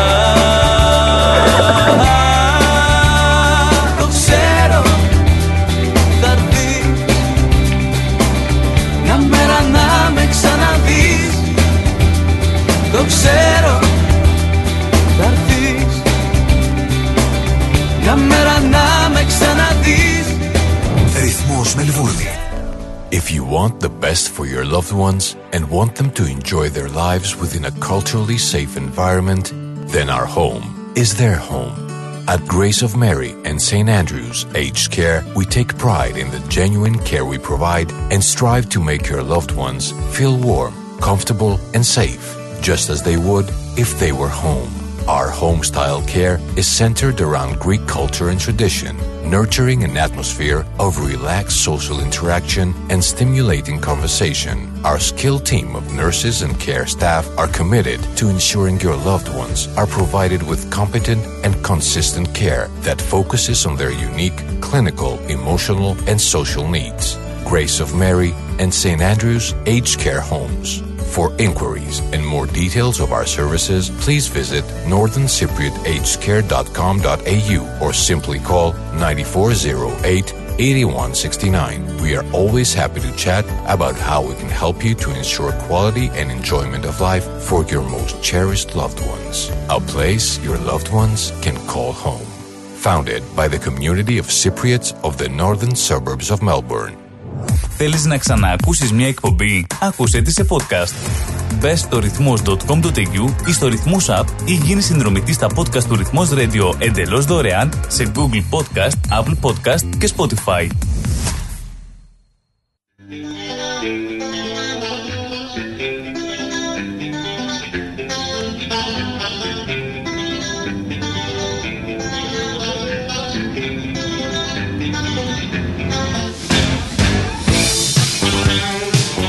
δεκατρία λεπτά, φίλοι μου, πριν συμπληρωθεί το δίωρο εδώ στη μεγάλη κερκίδα του ρυθμού, και έφτασε η στιγμή να αποδεχτούμε και τον Κωνσταντίνο Σαρακίνηση για να μιλήσουμε για ελληνικό ποδόσφαιρο, ευρωπαϊκό ποδόσφαιρο και όχι μόνο. Ο Κωνσταντίνος είναι στη τηλεφωνική μας γραμμή και εμείς εδώ, να τον και εσείς από εκεί, για να τον απολαύσουμε. Κωνσταντίνε, καλησπέρα και καλώς όρισες από την πανέμορφη χώρα μας και ε, πίσω βέβαια, εδώ στη Μελβούρνη ε, και στην καθημερινότητα βέβαια. Ε, και βέβαια και στο ρόλο σου εδώ μέσα από αυτήν την εκπομπή. Είσαι ο ειδικός στα θέματα που αφορεί, αφορά το ποδόσφαιρο στην Ελλάδα, τον κόσμο και, και τα λοιπά και τα λοιπά. Σε καλωσορίζουμε λοιπόν. Και καλησπέρα μου σε όλους σας. Πρώτα πρώτα καλή ραδιοφωνική χρονιά να έχουμε και... Κωνσταντίνε. Κωνσταντίνε.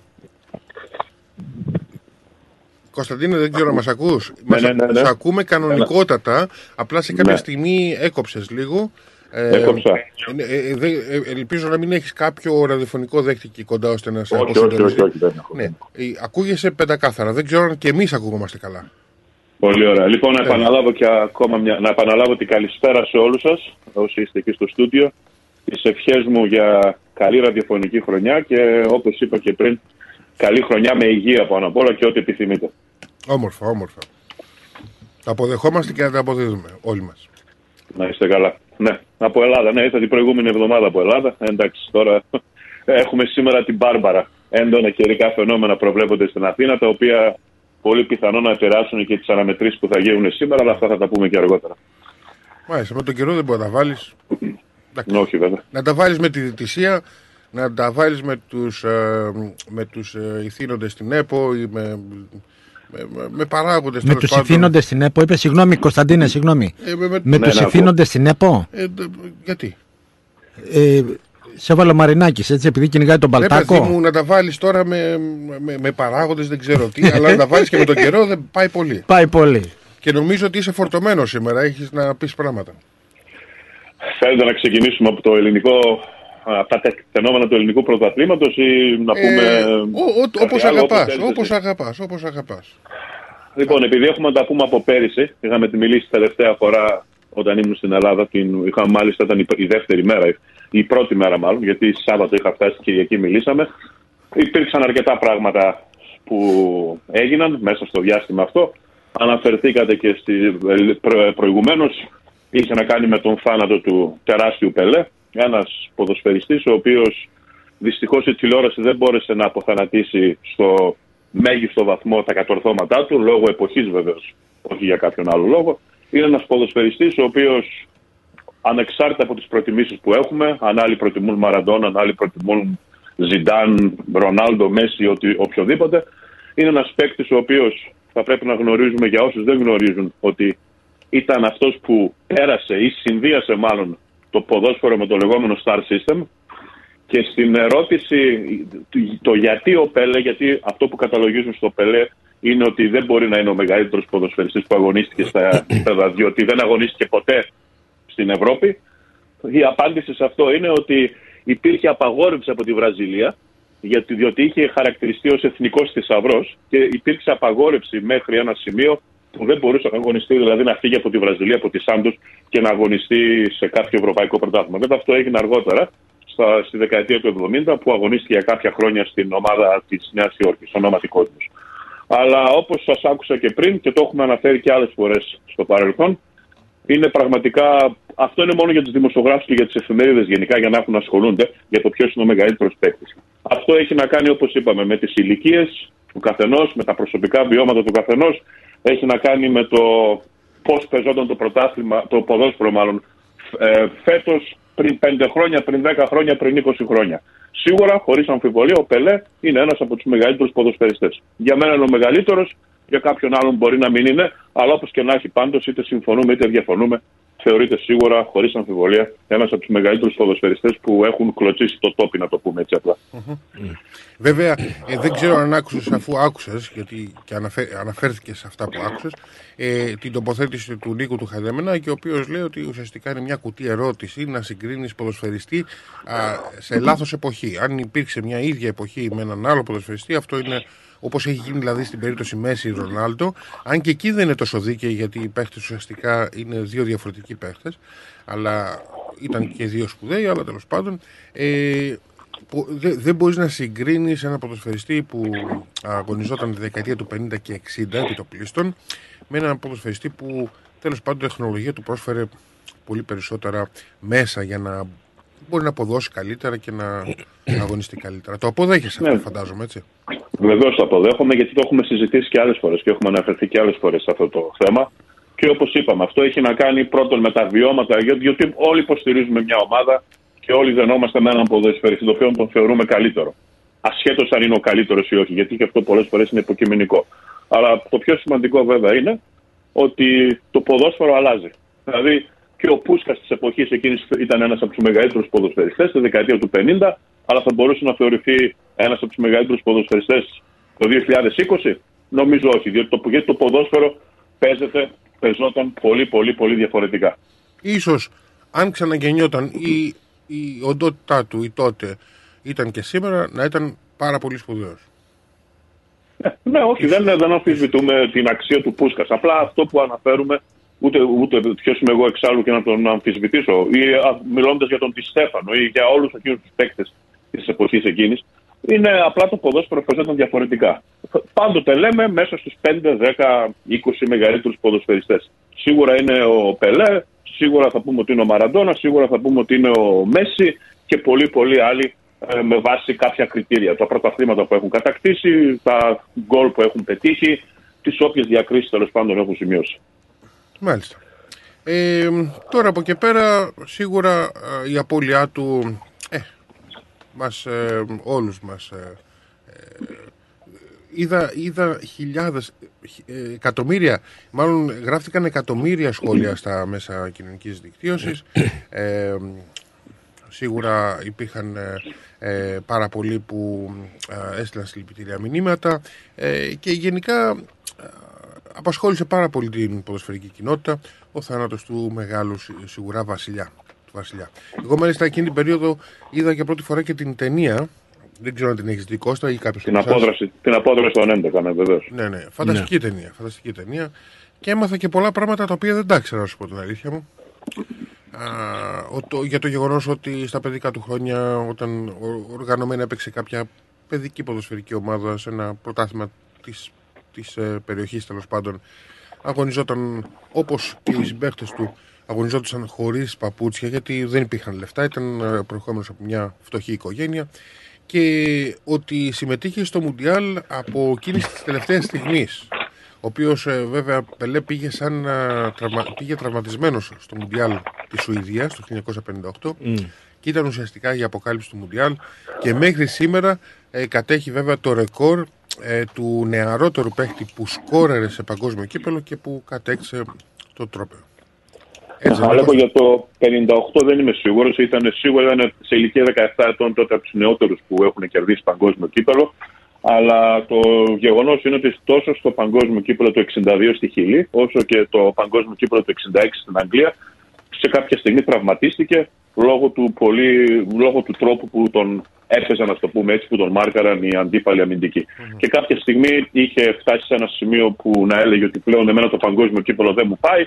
Είχε αποφασίσει να αποσυρθεί. Τελικά αγωνίστηκε στο παγκόσμιο κύπελο του χίλια εννιακόσια εβδομήντα, το οποίο το κατέκτησε με τη Βραζιλία στο Μεξικό, το οποίο μελετάνε το τελευταίο. Βέβαια και σε γνωστό συνδρομητικό κανάλι υπάρχουν αρκετά ντοκιμαντέρ, μερικά ντοκιμαντέρ για το Πελέ, τα οποία μας δίνουν την. Ε, μας δίνουν πολλές πολλές πληροφορίες και μαθαίνουμε πολύ περισσότερα πράγματα ακόμα για τον Έντσον Αράντες Ντονασιμέντο. Με μια λέξη γνωστό. Και βέβαια να πούμε πόσο σπουδαίο τελικά θεωρείται το γεγονός ότι κατέκτησε τρία μουντιάλ ε, όσα δεν έχει κατακτήσει κανείς μέχρι τώρα. Είδαμε πώς δεινοπάθησε ο Μέση να κατακτήσει ένα Μουντιάλ, φαντάσου να κατακτήσεις τρία. Βέβαια ε, παίζουν ρόλο και συγκυρίες, έτσι. Άλλες εποχές. Άλλες εποχές. εποχές. Δεν μπορούμε να συγκρίνουμε παίχτες, ρε παιδιά. Είναι άλλες εποχές. Δεν συγκρίνουμε εποχές. Λέω το πόσο. Ναι, θα μου το ποδόσφαιρο έχει εξελιχθεί. Έχει γίνει, ομάδες, το ποδόσφαιρο ναι. έχει γίνει πλέον επιστήμη. Ναι. Όλα δουλεύουν επιστημονικά πλέον σε όλες τις ναι. ομάδες. Τότε δεν υπήρχαν. Τότε ήταν η φαντασία, ήταν η τέχνη, ήταν, ήταν τελείως διαφορετικό το ποδόσφαιρο. Και ήταν και το απρόπτο. Αυτό νομίζω που έκανε που δεν υπάρχει σήμερα. Το mm. απρόπτο. Ναι, ναι. Ε, εμένα θα με επιτρέψετε να κάνω μία έτσι, ακούγοντας αυτά που αναφέρετε και στα οποία συμφωνώ, δεν υπάρχει θέμα. Με, να το αναφέρω με ένα γεγονός το οποίο έχει να κάνει σήμερα με τα γενέθλια ενός άλλου πολύ μεγάλου παίκτη και να συγκρίνουμε δηλαδή τις εποχές που αγωνιζόταν ο Πελέ. Σήμερα έχει γενέθλια ο Κριστιάνο Ρονάλντο, mm. ο οποίος συμπληρώνει τα τριάντα οκτώ του, κλείνει τα τριάντα οκτώ του και ένας πραγματικά είτε τον μισείς, είτε τον συμπαθείς, είτε τον, ή το αντίθετο, είναι ένας από τους μεγαλύτερους παίκτες που έχουν ε, αγωνιστεί στα γήπεδα, παίκτης ο οποίος έχει κατακτήσει τα πάντα, τριάντα τέσσερις τίτλους στην καριέρα του. Πρώτος σκόρερ με την Εθνική Πορτογαλία, σε Champions League με τη Real, έχει κατακτήσει ε, τα πάντα μπορούμε να πούμε. Και αυτό που είπαμε τώρα, αν ψάξετε λίγο το τι γίνεται με τον Κριστιάνο Ρονάλντο, δείτε ότι είχε μάγειρα δικό του, πόσους φυσιοθεραπευτές είχε ή έχει, ψυχολόγους, τους μέντους, δηλαδή είναι αυτό που όπως έχουμε αναφέρει και εσείς το αναφέρετε αλλά και το έχουμε αναφέρει και στο παρελθόν, Ε, οι εποχές αλλάζουν. Πλέον τα πράγματα δεν είναι πολύ διαφορετικά. Τότε αγωνιζόσουν για την αγάπη, για τη φανέλα, ε, έπαιζε ρόλο η τέχνη. Τώρα πλέον δεν είναι μόνο η τέχνη, έχει να κάνει και με το πόσο καλά διατηρείσαι. Ο Μέση και ο Ρονάλντο, φαντάζομαι, είναι ίσως τα πολύ κλασικά παραδείγματα που έχουν φτάσει σε μια ηλικία να έχουν ξεπεράσει και δύο τα τριάντα πέντε και να αγωνίζονται mm. ακόμα σε πολύ υψηλό επίπεδο και σε πολύ ανταγωνιστικό επίπεδο. Τα χρόνια εκείνα ήταν διαφορετικά. Δηλαδή, κάποιος έφτανε στα τριάντα του και θεωρούνταν πλέον παλέμαχος ποδοσφαιριστής. Και για να σε... ξεπερνούσε εσύ τα τριάντα. Και σε ποια ομάδα αγωνίζεσαι, γιατί. Ποιους συμπαίχτες έχεις. Ποιους συμπαίχτες έχεις, γιατί υπάρχουν πολλοί αδικημένοι και ένας από αυτούς ήταν ο Βασίλης Χατζηπαναγής. Oh, ναι, εννοείται. Εντάξει. ναι, ναι, ναι, εντάξει. Αν αρχίσουμε να μιλήσουμε για την Ελλάδα, ναι, συμφωνώ. Μάλιστα πρόσφατα, μια και ανέφερε στο ίδιο το όνομα του, του, μεγάλου, του δικού μας βασιλιά, να το πω έτσι, γιατί είναι για μας ο βασιλιάς μας. Ε, ποδοσφαιρικά εννοώ, να μην παρεξηγηθώ. Ε, θέλω να πω ότι α, υπάρχει βίντεο α, που έχει ανεβεί α, στα αγγλικά α, από Αυστραλούς, όχι, δεν, υπάρχει, δεν είναι κάποιος ελληνικής καταγωγής παίκτης. Ε, πολλοί μιλάνε λέει, για τον Μαραντόνα, αλλά δεν έχουν δει τον Βασίλη Χατζηπαναγή. Και εγώ το έχω πει πάρα πολλές φορές ότι πιστεύω ότι ο Χατζηπαναγής ήταν στο ίδιο βελληνικές. Και μην πω και ανώτερος. Ποτέ, ποτέ δεν θα το μάθουμε. Ποτέ. Εσύ συμφωνείς αυτό. Ε, κοίταξε, έτυχε το, το, το, το, το Χατζηπαναγή, τον είδα σε πολλά το, παιχνίδια. Το, το, σε πάρα πολλά παιχνίδια. Όλοι. Το μεγαλύτερο βέβαια παιχνίδι ήταν με τον Ηρακλή στη Νέα Φιλαδέλφια, στον τελικό του κυπέλου, με τον Ολυμπιακό. Ναι. Ε, όπου εκεί πραγματικά έπαιζε ο Χατζηπαναγής με τον Ολυμπιακό. Εννοείς το εβδομήντα επτά τώρα. Που, ναι, που έπαιζε ο Χατζηπαναγής. Γενικώς έπαιζε. Όχι, όχι, στο γήπεδο της ΑΕΚ ήταν ο τελικός αυτός. Ο τελικός που μιλάω ήταν στο γήπεδο στη Νέα Φιλαδέλφια. Και καθόμουν στη βορεινή εξέδρα επάνω. Είναι. Ε, το τέσσερα τρία νομίζω. Και μπήκα μέσα, ναι, και μπήκα ναι. μέσα στο γήπεδο επειδή έλεγα ότι θα πουλήσω λεμονάδες. Γιατί έτσι μπαίναμε μέσα. Ναι, μπαίναμε ναι. κανένα άλλο και έλεγα πάμε να πουλήσουμε λεμονάδες. Ναι. Πόσο χρόνο είναι είσαι, ε, οκτώ. είκοσι οκτώ. ε, είκοσι οκτώ, εντάξει. Λοιπόν, με όλα μαζί, παιδιά, στις είκοσι μία Φεβρουαρίου εξήντα εννιά. Τώρα γιατί το πες. Έτσι, αφού με πιέσατε. Κάτα και ένα μυστικό, ρε παιδί. Μα αφού με πιέσατε, πιέζει ο ένας από εδώ, πιέζει ο άλλος από εδώ. Ο Κωνσταντίνος από το τηλέφωνο με πιέζει, τι να κάνω. Όχι, εγώ δεν δε, δε πιέζω. Εγώ αστεία το λέω, Κωνσταντίνο. Πες την ηλικία σου χωρίς το ΦΠΑ, δεν χρειάζεται να πεις. Α, ή το τζι ες τι. Όχι, τα βάλα όλα μέσα. Τα βάλα όλα μέσα. Και τους απλήρωτους φόρους τους έβαλε μέσα. Όλα τα βάλα μέσα, όλα, όλα, όλα. Τέλος πάντων, ο Χατζηπαναγής έπαιζε μόνος του πάντα με μια ομάδα αντίπαλος. Ήτανε πράγματι ένας από τους κα... πάρα πολύ καλούς. Να μοιραστώ πολύ γρήγορα την εμπειρία μου. Ε, Πάτρα χίλια εννιακόσια ογδόντα οκτώ νομίζω, ήταν η χρονιά που τελικά η Παναχαϊκή υποβιβάστηκε στη Β' Εθνική. Uh, υποδεχόμαστε τον Ηρακλή στην Πάτρα. Ε, υπήρχαν, υπήρχαν βέβαια όπως υπάρχει σε κάθε ομάδα οι ένθερμοι, τέλος πάντων οπαδοί, οι οποίοι μισούν τα πάντα. Ε, και όντως και σε αυτό το παιχνίδι μισούσαν τα πάντα. Έναν, πράγμα, έναν άνθρωπο δεν μίσησαν και αυτός ήταν ο Χατζηπαναγής. Όταν βγήκε αλλαγή, όλο το γήπεδο σηκώθηκε όρθιο. Δεν υπήρχε ψυχή που να μην χειροκροτήσει τον Βασίλη, ο οποίος αποχώρησε από το γήπεδο. Σε όλο τον, σε όλο τον, σε όλο τον αγώνα, οι οπαδοί της Παναχαϊκής ε, γιούχαραν την κάθε προσπάθεια των Ηρακλειδαίων, και αλλά αγαπούσαν παθολογικά τον Βασίλη. Λοιπόν, επειδή η κουβέντα μας από τον Πελέ βρέθηκε στο Χατζηπαναγή και δεν ξέρω πώς, και, δεν ξέρω πώς, χατζι... και σίγουρα όλα αυτά τα πράγματα έχουν, έχουν ενδιαφέρον και που θα μπορούσαν να κρατήσουν πολύ, πολύ περισσότερο το χρόνο για το συγκεκριμένο θέμα, να το τερματίσουμε εδώ, εκτός αν έχεις πολύ γρήγορα κάτι να συμπληρώσεις, να περάσουμε στο επόμενο θέμα μας, ε, ναι, Κωνσταντίνο. Εντάξει, το Χατζηπαναγή τώρα αυτό θα μπορούμε να κάνουμε άλλη συζήτηση. Ένας από τους μεγαλύτερους ποδοσφαιριστές, αυτό ίσως ο μεγαλύτερος. Βέβαια για αυτόν θα υπάρχει πάντα το θέμα ότι δεν κατέκτησε τίτλους με την ομάδα του Ηρακλή. Τέλος πάντων, αυτό είναι άλλο θέμα, μπορούμε να συζητήσουμε άλλη φορά. Ήταν πολλά πράγματα τα οποία έπαιζαν ρόλο. Ας το κλείσουμε εδώ πέρα. Εντάξει, δεν αμφιβάλλει κανείς, πιστεύω, από όλους μας ότι πρόκειται για έναν από τους μεγαλύτερους ποδοσφαιριστές. Ίσως για κάποιους είναι και ο μεγαλύτερος. Οπότε κλείνουμε την παρέμβαση. Απλά να αναφέρω έτσι κάτι λίγο για να κάνω μια. Για να δείτε λίγο πώς είναι μακάβριο. Είναι θαμμένος ο Πελέ, θαμμένος στον ένατο όροφο του νεκροταφείου. Και είναι συμβολικό αυτό. Ναι. Γιατί ο πατέρας του φορούσε τη φανέλα εννιά, νομίζω. Ναι, ναι. Από αυτό είναι απέναντι από το γήπεδο της αγαπημένης ομάδας του. Ναι. Ναι, ναι, σίγουρα. Η Σάντος, η οποία βέβαια δεν πρωταγωνιστεί καθόλου. Είναι μια μικρή ουσιαστικά ομάδα στη Βραζιλία. Δεν είναι. Τότε ήταν πολύ μεγάλο. Τότε ήταν πολύ μεγάλο. Φλαμέγκο, Παλμέιρας, Κορίνθια, Βάσκο ντε Γκάμα, Φλουμινένσε. Δεν θεωρείται το πολύ μεγάλο. Το μεγάλο ντέρμπι το βραζιλιάνικο είναι το Φλαμέγκο Φλουμινένσε. Φλαμέγκο Φλουμινένσε. Είναι τρικολόρ. Ποιοι είναι οι τρικολόρ τώρα από τους δύο? Η, η Φλουμινένσε. Η Φλαμέγκο φοράει κόκκινα, ε, κόκκινα και μαύρα. Κόκκινα μαύρα, μπράβο. Ε, με αυτή είμαι εγώ. Παναχαϊκή. Φλαμέγκο. Πάμε παρακάτω. Λοιπόν, ε, ας αφήσουμε τον Πελέ, ε, ο Θεός να τον απάψει, ε, και φυσικά ε, να πάμε σε άλλο θέμα. Ε, Νίκος, εσύ δεν μίλησες καθόλου, δεν ξέρω αν θες να πεις κάτι. Κοίταξε, εγώ δεν έζησα. Καλά, ούτε εγώ. Απλώς μέσω, μέσω βίντεο. Τι να πω τώρα για το, για το Πέλε, εντάξει. Όλοι οι άλλοι τα, τα έχουν πει. Να δεις την ταινία, να δεις την ταινία. Ποια ταινία? Η απόδραση των έντεκα. Α, το, την έχω δει. Την έχεις δει? Yeah. Σ' άρεσε?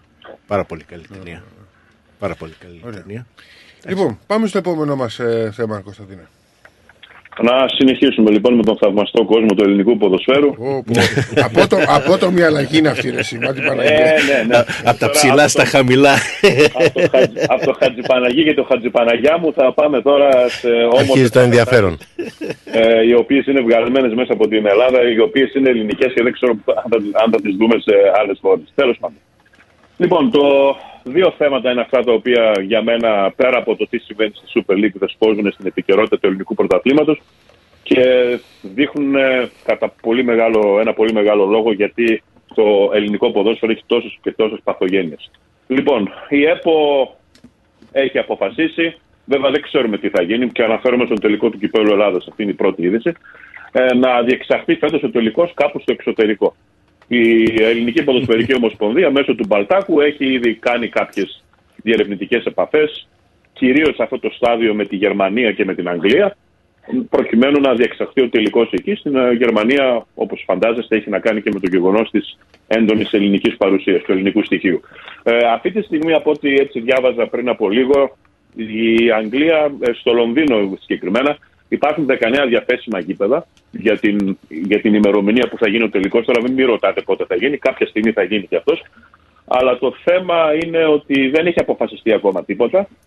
Βέβαια η όλη είδηση εμένα προσωπικά μου έκανε, με προκάλεσε γέλια και κλάματα, σε εισαγωγικά, διότι αυτό το πράγμα πραγματικά είναι το λιγότερο αστείο. Η δικαιολογία είναι ότι, μάλλον να το, να το ξεκινήσω διαφορετικά. Μέχρι αυτό που είχε αποφασιστεί στην αρχή της ποδοσφαιρικής χρονιάς, όσον αφορά το τελικό, ήταν να γίνει α, α, σε, σε, σε πόλη η οποία έχει να κάνει με την προέλευση των ομάδων. Δηλαδή, αν είναι δύο ομάδες από την Αθήνα ή το Πειραιά, ας πούμε, λόγω Ολυμπιακού, να γίνει στην Αθήνα.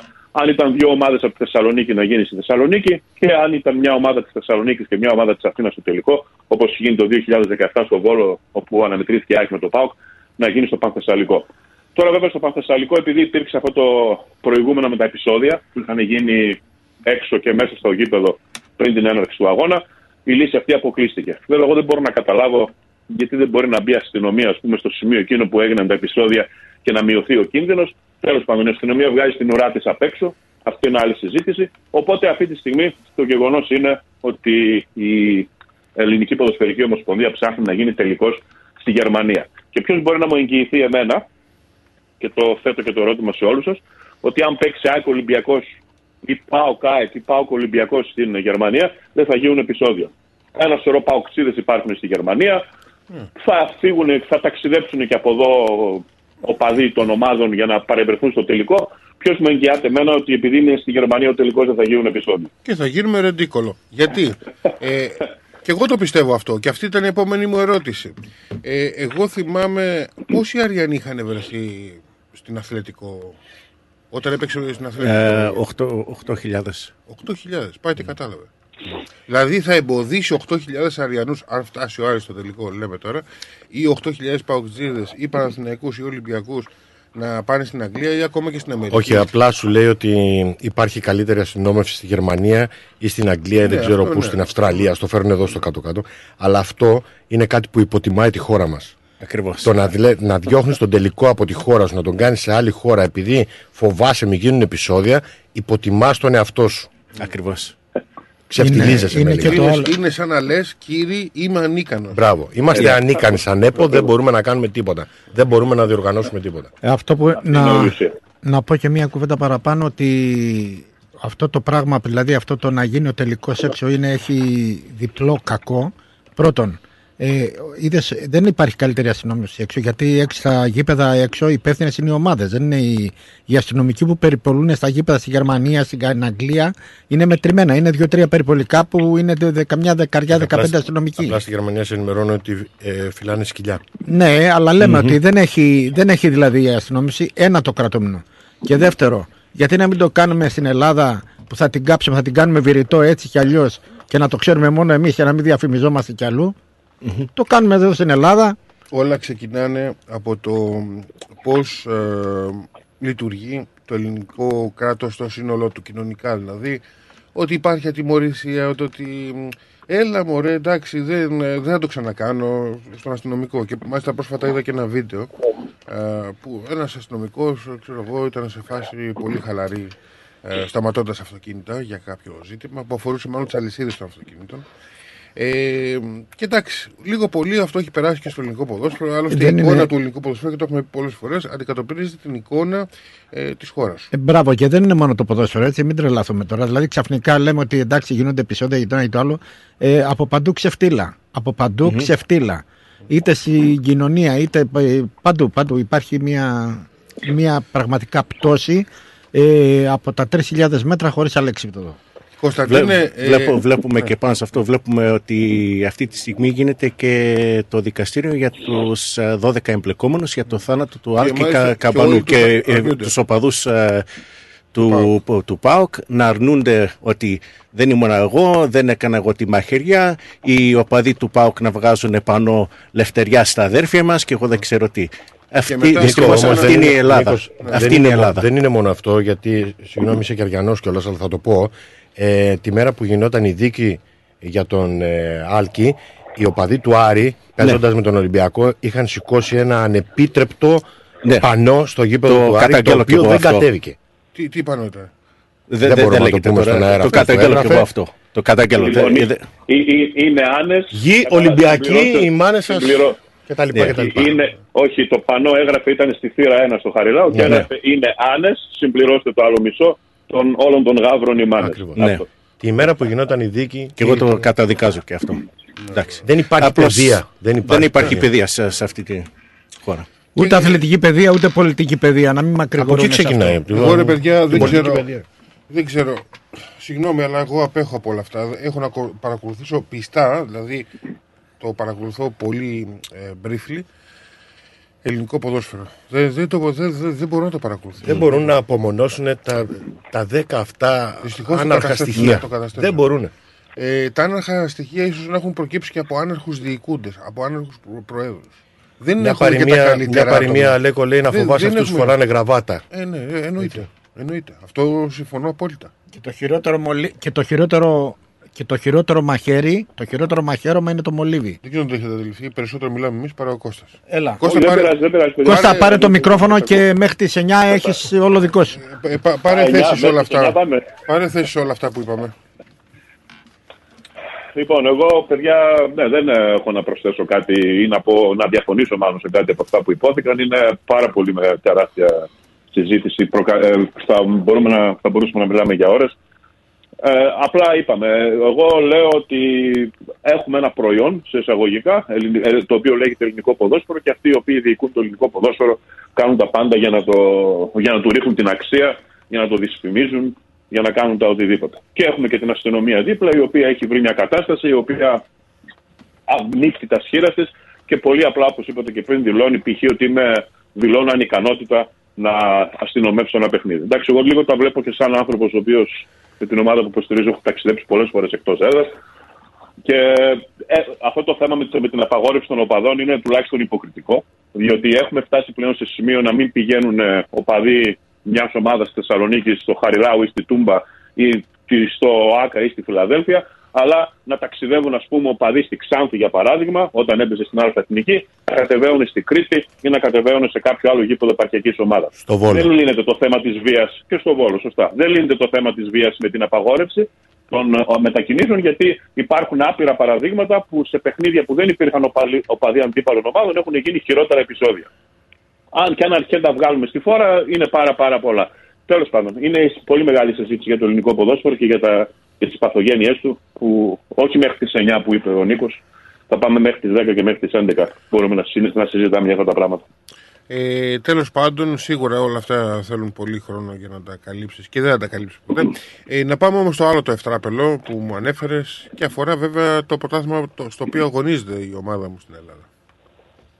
Ναι, η οποία σου είπα και στο τηλέφωνο ότι και αυτή και κάποια θέματα οικονομικά. Βέβαια, δεν είναι πρόβλημα της Παναχαϊκής, δηλαδή να μην το προσωποποιήσουμε μόνο σε μια ομάδα. Ε, να πούμε την είδηση ποια είναι, ότι η Super League δύο έβαλε λουκέτο και λέει πλέον ότι δεν μπορεί να συνεχίσει με το πρωτάθλημα. Και αυτό έχει να κάνει με την αθέτηση της υπόσχεσης του κυρίου Αβγενάκη, που ενώ στην αρχή είχε, είχαν υποσχεθεί, είχε υποσχεθεί μάλλον ότι θα δοθεί ποσό στις ομάδες της Super League που θα έφτανε τα οκτώ κόμμα επτά εκατομμύρια ευρώ. Και οι ομάδες αυτές όλες ξεκίνησαν τον προϋπολογισμό της χρονιάς με βάση το ποσό αυτό. Τελικά το ποσό αυτό μειώθηκε στο ένα κόμμα επτά εκατομμύρια. Οπότε οι ομάδες αυτές το θεώρησαν αυτό το γεγονός εξοργιστικό και αποφάσισαν να βάλουν λουκέτο. Οπότε η Super League δύο αυτή τη στιγμή είναι, ε, βρίσκεται στο ψυγείο, στη κατάψυξη, να το πούμε έτσι επαορίστο. Και εδώ φτάνουμε σε άλλη μια μεγάλη τεράστια παθογένεια του ελληνικού ποδοσφαίρου, η οποία έχει να κάνει με το εξής. Είμαι εγώ πρόεδρος σε μια ΠΑΕ, τη Super League δύο. Και αντί να κοιτάξω ή να προσπαθήσω να βγάλω όσο γίνεται περισσότερα έσοδα, περιμένω τα λεφτά από το στοίχημα. Αυτό δυστυχώς συμβαίνει και στις περισσότερες ομάδες της Super League ένα, που αυτό το έχει δηλώσει, δεν το λέω εγώ, το έχει δηλώσει ο Κοστούλας, ο οποίος ήταν μέχρι πρότινος ο μεγαλομέτωχος του Πανατολικού, που έλεγε ότι οι περισσότερες ομάδες της Αλφα Εθνικής, της Super League, όπως ήθεστε να τη λέμε τώρα, το εξήντα με εβδομήντα τοις εκατό του προϋπολογισμού έχει να κάνει με τηλεοπτικά και με λεφτά από το στοίχημα. Και αυτό μου θυμίζει, ας πούμε, κάποιον άνθρωπο ο οποίος είναι επαγγελματίας τεμπέλης και αντί να κοιτάξει, ας πούμε, πώς να δουλέψει και να βγάλει κάτι, να περιμένει τα λεφτά από τον ΟΑΕΔ, από το ΣΕΝΤΕΚ. Κάπως έτσι είναι όλη η ιστορία και δυστυχώς το ελληνικό ποδόσφαιρο με τέτοιες πρακτικές δεν θα πάει ποτέ μπροστά. Κώστα, να σε ρωτήσω κάτι. Ε, αυτό όμως έχει αντίκτυπο, νομίζω, και στην Ευρώπη. Θα υπάρχει τιμωρία από την Ευρώπη ε, εάν δεν ξεκινήσει ε, το πρωτάθλημα της δεύτερης κατηγορίας. Νομίζω ότι θα υπάρχει τιμωρία στις ελληνικές ομάδες στην Ευρώπη. Στέλιο, το θέμα με το ελληνικό ποδόσφαιρο είναι ότι αυτή τη στιγμή βρίσκεται κάτω από την εποπτεία της, Ευρω... της UEFA. Οπότε αργά ή γρήγορα κάτι πρέπει να γίνει. Βέβαια στον εσωτερικό χώρο, μιλάμε για την Ελλάδα, πλέον εδώ παίζονται άλλα παιχνίδια και παρασκηνιακά, αν το ψάξουμε λίγο το παιχνίδι, είτε έχει να κάνει με Super League δύο, είτε έχει να κάνει με Super League ένα. Αυτή τη στιγμή υπάρχει πόλεμος στο παρασκήνιο μεταξύ δύο ομάδων ή μεταξύ δύο επιχειρηματιών. Αυτοί οι επιχειρηματίες, για να μην κρυβόμαστε πίσω από το δάχτυλό μας, είναι από τη μία ο πρόεδρος της ομάδας που υποστηρίζω και έχει να κάνει με τον Μελισσανίδη, και από την άλλη έχει να κάνει με τον Μαρινάκη. Για να το βάλουμε σε επίπεδο ομάδων, έχει να κάνει με την ΑΕΚ και με τον Ολυμπιακό, με τον Ολυμπιακό και την ΑΕΚ. Και έχει να κάνει με τον έλεγχο της ΕΠΟ, έχει να κάνει με τον έλεγχο της ΕΠΑΕ, έχει να κάνει με ένα σωρό πράγματα τα οποία εμείς δεν γνωρίζουμε. Απλά γνωρίζουμε δύο και πιθανόν να υπάρχουν άλλα δέκα πράγματα τα οποία δεν τα γνωρίζουμε. Σίγουρα, εμείς. Σίγουρα. Μάλιστα. Ε, να δούμε λίγο αγωνιστική επικαιρότητα, γιατί υπάρχει και αυτή τέλος πάντων.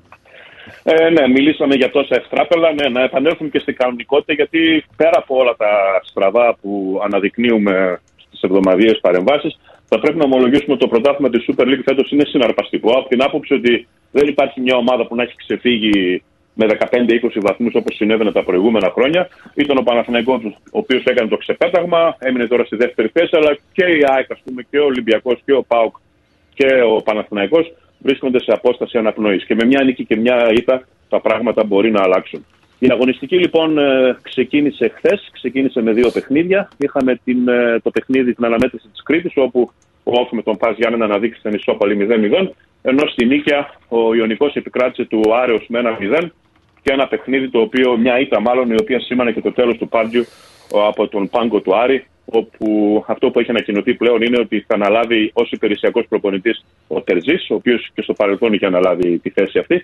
Στον επόμενο αγώνα που ο Άρης, αν δεν κάνω λάθος, αγωνίζεται με τον Παναθηναϊκό στο Χαριλάου, θα έχει στον πάγκο του τον Τερζή ως υπηρεσιακό προπονητή, μέχρι να βρεθεί ο επόμενος που θα καθίσει στο πάγκο της ομάδας του Άρη. Στα υπόλοιπα παιχνίδια, τα οποία θα γίνουν αύριο το πρωί, πάντοτε ώρα Μελβούρνης αναφέρουμε, ξεκινάμε χρονικά με το παιχνίδι του Παναθηναϊκού, όπου στη Λεωφόρο θα αντιμετωπίσει την ομάδα της Ισλαμίας στις δύο μετά τα μεσάνυχτα, Ατρόμητος ΑΕΚ στις δύο και μισή, Πανετολικός Αστέρας στις πέντε ώρα το πρωί.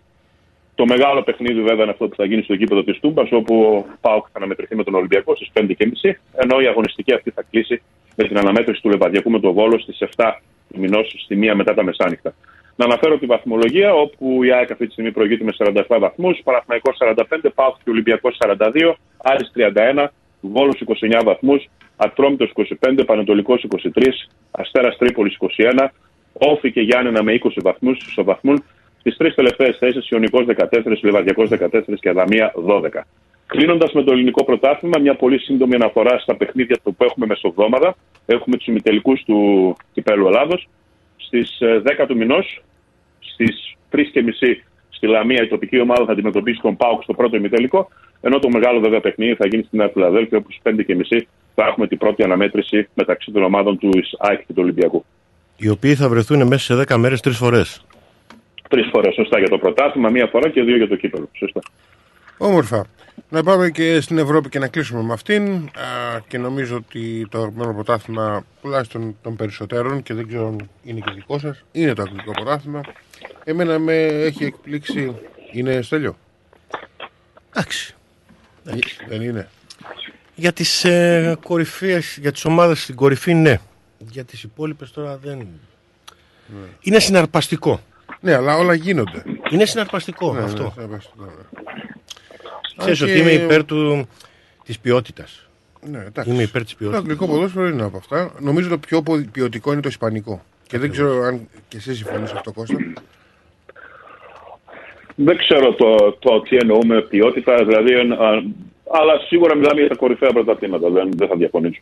Ναι. Το αγγλικό για μένα είναι πιο συναρπαστικό πρωτάθλημα και νομίζω ότι κατά ένα πολύ μεγάλο ποσοστό η αφρόκρεμα του παγκοσμίου ποδοσφαίρου αγωνίζεται στα αγγλικά γήπεδα. Αλλά αυτό βέβαια δεν σημαίνει ότι το ισπανικό, το ισπανικό πρωτάθλημα έχει το εξής καλό. Ότι βέβαια και στην Αγγλία συμβαίνει αυτό λίγο ή πολύ, ότι η οποιαδήποτε μεγάλη ομάδα της Ισπανίας, είτε λέγεται Real, είτε λέγεται Barcelona, πολύ δύσκολα θα πάει στην τελευταία ομάδα της βαθμολογίας, όποια και αν είναι αυτή, και θα κάνει, όπως λέμε στα ελληνικά, παρέλαση. Θα χτίσει αίμα, να το πούμε έτσι, προκειμένου να περάσει. Δηλαδή είναι ομάδες οι οποίες θα σου βάλουν δύσκολα.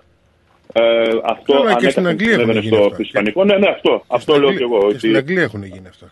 Αυτό λέω και αυτό λέω και εγώ. Δεν είναι. Και το ισπανικό και το αγγλικό ε, είναι ε, σίγουρα, μιλάμε για τα κορυφαία πράγματα. Ε, δύσκολα θα δεις την Bayern να. να, να... Bayern, εκτός ναι, αν Dortmund. Έχει παιχτεί κάτι. Ε, η Bayern mm. είναι σε μια κάμψη το καιρό αυτό. Δεν, δεν θα, ναι. θα μιλήσουμε τέλος πάντων για την Αγγλία. Ας πούμε να συνεχίσουμε την Αγγλία. Πάμε, πάμε Αγγλία και να το αφήσουμε εκεί. Και απλά να μας πεις και πότε θα ξεκινάει ανα... το Champions League. Δεν ξέρω, υπάρχει κάτι θα άλλο. Αναφέρουμε, θα αναφέρουμε μερικά πρωταθλήματα στα γρήγορα, όσο γίνεται πιο γρήγορα. Yeah. Λοιπόν, στην Αγγλία, Chelsea Fulham μηδέν μηδέν, Everton Arsenal ένα μηδέν.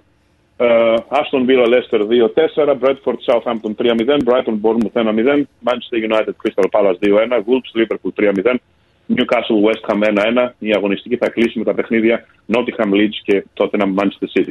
Στη βαθμολογία, η πρώτη πεντάδα της βαθμολογίας, η Arsenal προηγείται με πενήντα βαθμούς, η Manchester City με σαράντα πέντε, ακολουθεί η Manchester United με έναν αγώνα περισσότερο, έχει είκοσι ένα βαθμούς, ενώ οι ομάδες που αναφέραμε πριν έχουν είκοσι.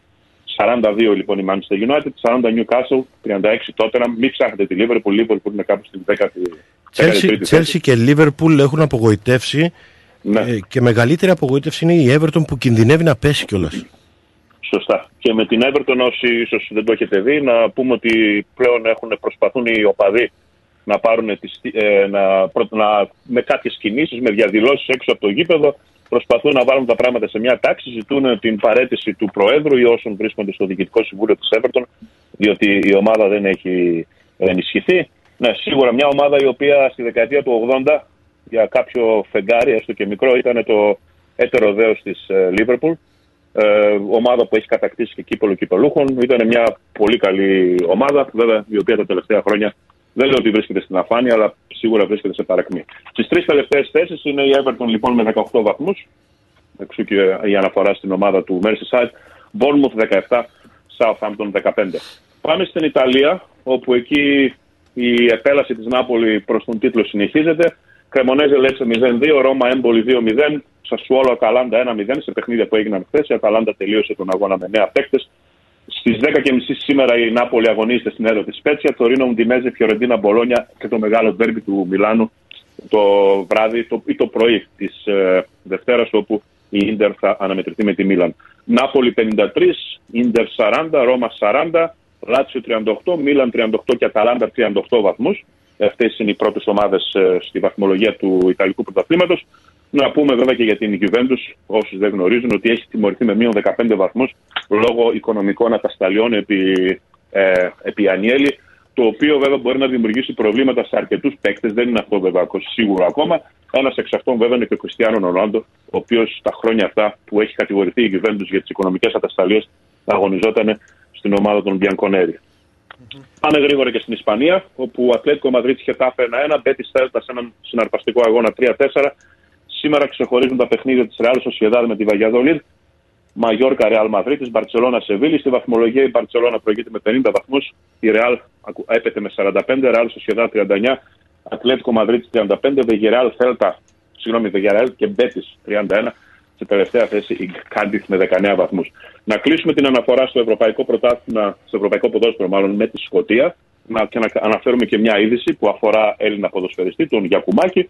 Να πούμε ότι οι Rangers επικράτησε τη Ross County με δύο ένα. Σήμερα στις έντεκα ώρα η Celtic αγωνίζεται στην έδρα της Σεντ Τζόνσον.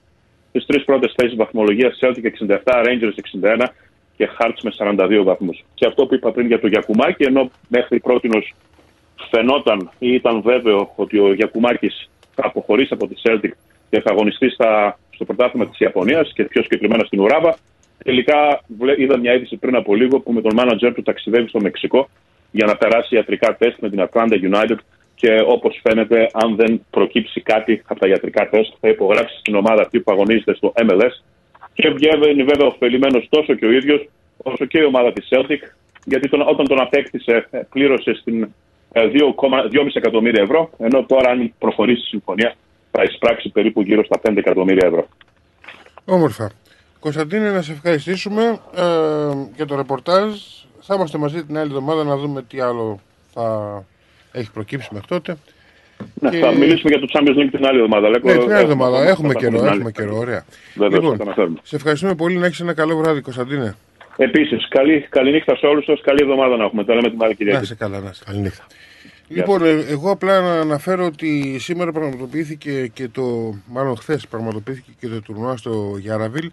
Ε, είναι το Παταρίδης Αμανατίδης Cup, το οποίο γίνεται α, προς τιμήν δύο ανθρώπων α, που α, πέρασαν από την, α, από την α, Δόξα.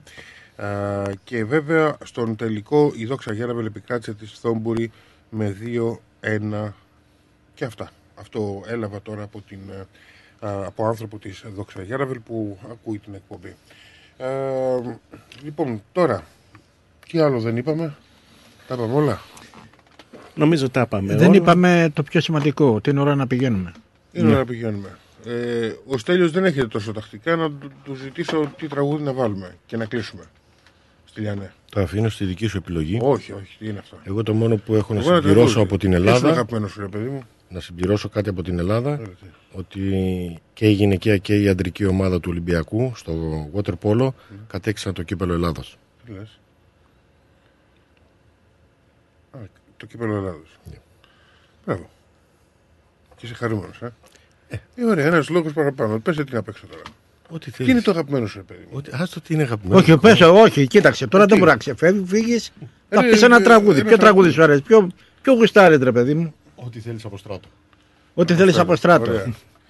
Στράτος Διονυσίου. Ό,τι βγάλει το μηχανικό. Όσο ετοιμάζεις εσύ το τραγούδι, Αλέκο, να, να ενημερώσουμε τον κόσμο ή να το επιθυμίσουμε ότι αυτή την Παρασκευή στις εφτά και μισή ώρα το βράδυ είναι το Community Shield στο γήπεδο του Παγκυπριού, όπου ο κυπελούχος Παγκυπρίος θα αντιμετωπίσει, αντιμετωπίσει την πρωταθλήτρια Oakley Cannons. Όλοι να παρευρεθούν. Θα νομίζω θα γίνει ενδιαφέρον ένα παιχνίδι. Είναι η πρώτη επίσημη εμφάνιση για την επίσημος θεσμός στο Community Shield. Της πρωταθλήτριας Βικτόριας είκοσι είκοσι δύο με την κυπελούχο Βικτόριας είκοσι είκοσι δύο. Μπορώ να ρωτήσω κάτι. Επειδή το είπες δύο-τρεις φορές, μήπως είναι διαφήμιση πληρωμένη κάτω από το τραπέζι? Όχι, όχι. Απλώς ενημέρωση κάνουμε στον κόσμο. Στέλιος, συγγνώμη, μα το είπες τρεις φορές. Γι' αυτό. Ο κόσμος να πάει. Λες. Κάτι είπες. Για πες στον αέρα τι μας χρωστάνε έτσι, γιατί είχαμε αφήσει εκκρεμότητα. Εδώ είναι το μικρόφωνο, εδώ, πες το. Υπάρχει το στοίχημα το περσινό, τελευταία εκπομπή. Ωραία, πάμε τώρα. Μου το βγάλω τέτοιο. Εγώ είχα πάρει Αργεντινή, ο Νίκος ο Χαϊδεμενάκης είχε πάρει Γαλλία. Και εκεί θα πληρώνατε εσείς. Άρα την απόφαση τη βγάλατε εσείς. Εσείς. Εσείς τι βγάλατε? Εσείς. Εγώ, κοίταξε, παιδιά, εμείς είπαμε και δεχτήκατε. Δεν έχω πρόβλημα να πληρώσω, αλλά εγώ πάντα, ε, πέρσι έλεγα Αργεντινή, από την Όχι, αρχή. Μα παιδί μου είπαμε, κάναμε εμείς την πρόταση ότι αν έχει δική θα πληρώσετε εσείς οι δύο. Ε, εσείς κάνετε την πρόταση, αλλά έγινε αποδεκτή. Δεν χαράμε καρδιές, λοιπόν, μου βρήκες το τραγούδι, πες το. Νύχτωσε χωρίς φεγγάρι, Γιώτα Λίδια. Νύχτωσε χωρίς φεγγάρι. Όπου μας έφυγε από το Διονύσιο. Απόστολος Καλδάρας. Ναι, βέβαια. Ναι, και είναι δεκαετία σαράντα. Yeah. Αλλαγμένα τα λόγια. Αλλαγμένα τα λόγια. Θεωρείται απογορευμένο για την εποχή. Yeah. Λοιπόν, πάμε να ακούσουμε Νύχτωσε χωρίς φεγγάρι από τη φωνή της Γιώτας Λίδιας. Είναι ε, επιλογή του αγαπητού φίλτα του συναδέλφου Στέλιου Κεροντάρα. Να σας ευχαριστήσω, παιδες. Ωραία, περάσαμε. Νομίζω ότι είμαστε δυνα... δυνατή ομάδα. Σήμερα έλειψε μόνο ο Κώστας Κατσόνης από το ρεπορτάζ και ο Δαμιανός Τζαβέλας, και οι δύο όμως θα είναι μαζί μας την άλλη εβδομάδα α, στα, στο ρεπορτάζ, καθώς θα μένουν μέρες, θα μετρούμε ουσιαστικά τέσσερις ή πέντε μέρες από την έναρξη του Εν Πι Ελ mm-hmm. και όλη η δουλειά για το National Premier League Victoria's θα γίνει την άλλη εβδομάδα, θα σας δώσουμε πλήρη εικόνα για τις μεταγραφές ως έχουν μέχρι εκείνη τη στιγμή. Θα προσπαθήσουμε να εξασφαλίσουμε και κάποιες πρώτες συνεντεύξεις και θα έχουμε και νεότερα από το παιχνίδι που θα παιχτεί αυτή την Παρασκευή στο Kingston Heath. Νύχτωσε χωρίς φεγγάρι, λοιπόν, Γιώτα Λίδια, και έτσι σας καληνυχτούμε, φίλοι μου. Να είστε καλά. Καλό βράδυ. Καλό βράδυ σε όλους. Καλή εβδομάδα και τα λέμε την επόμενη Κυριακή. Καλό βράδυ. Καλό βράδυ, να είστε καλά.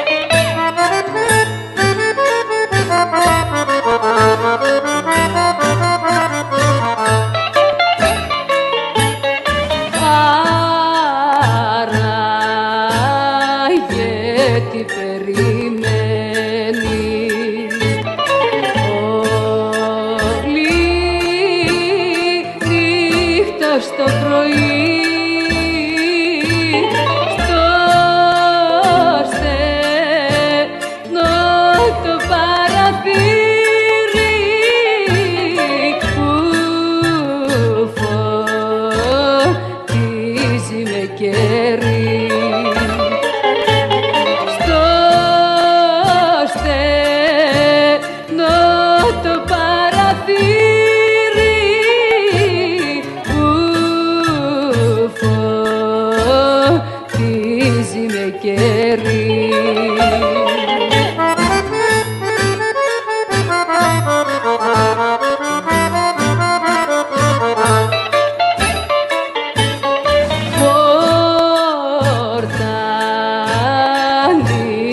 Πόρτα κλείνει με βαρύ αναστεναγμό, ας μπορούσα να μαντέψω της καρδιάς του τον καημό.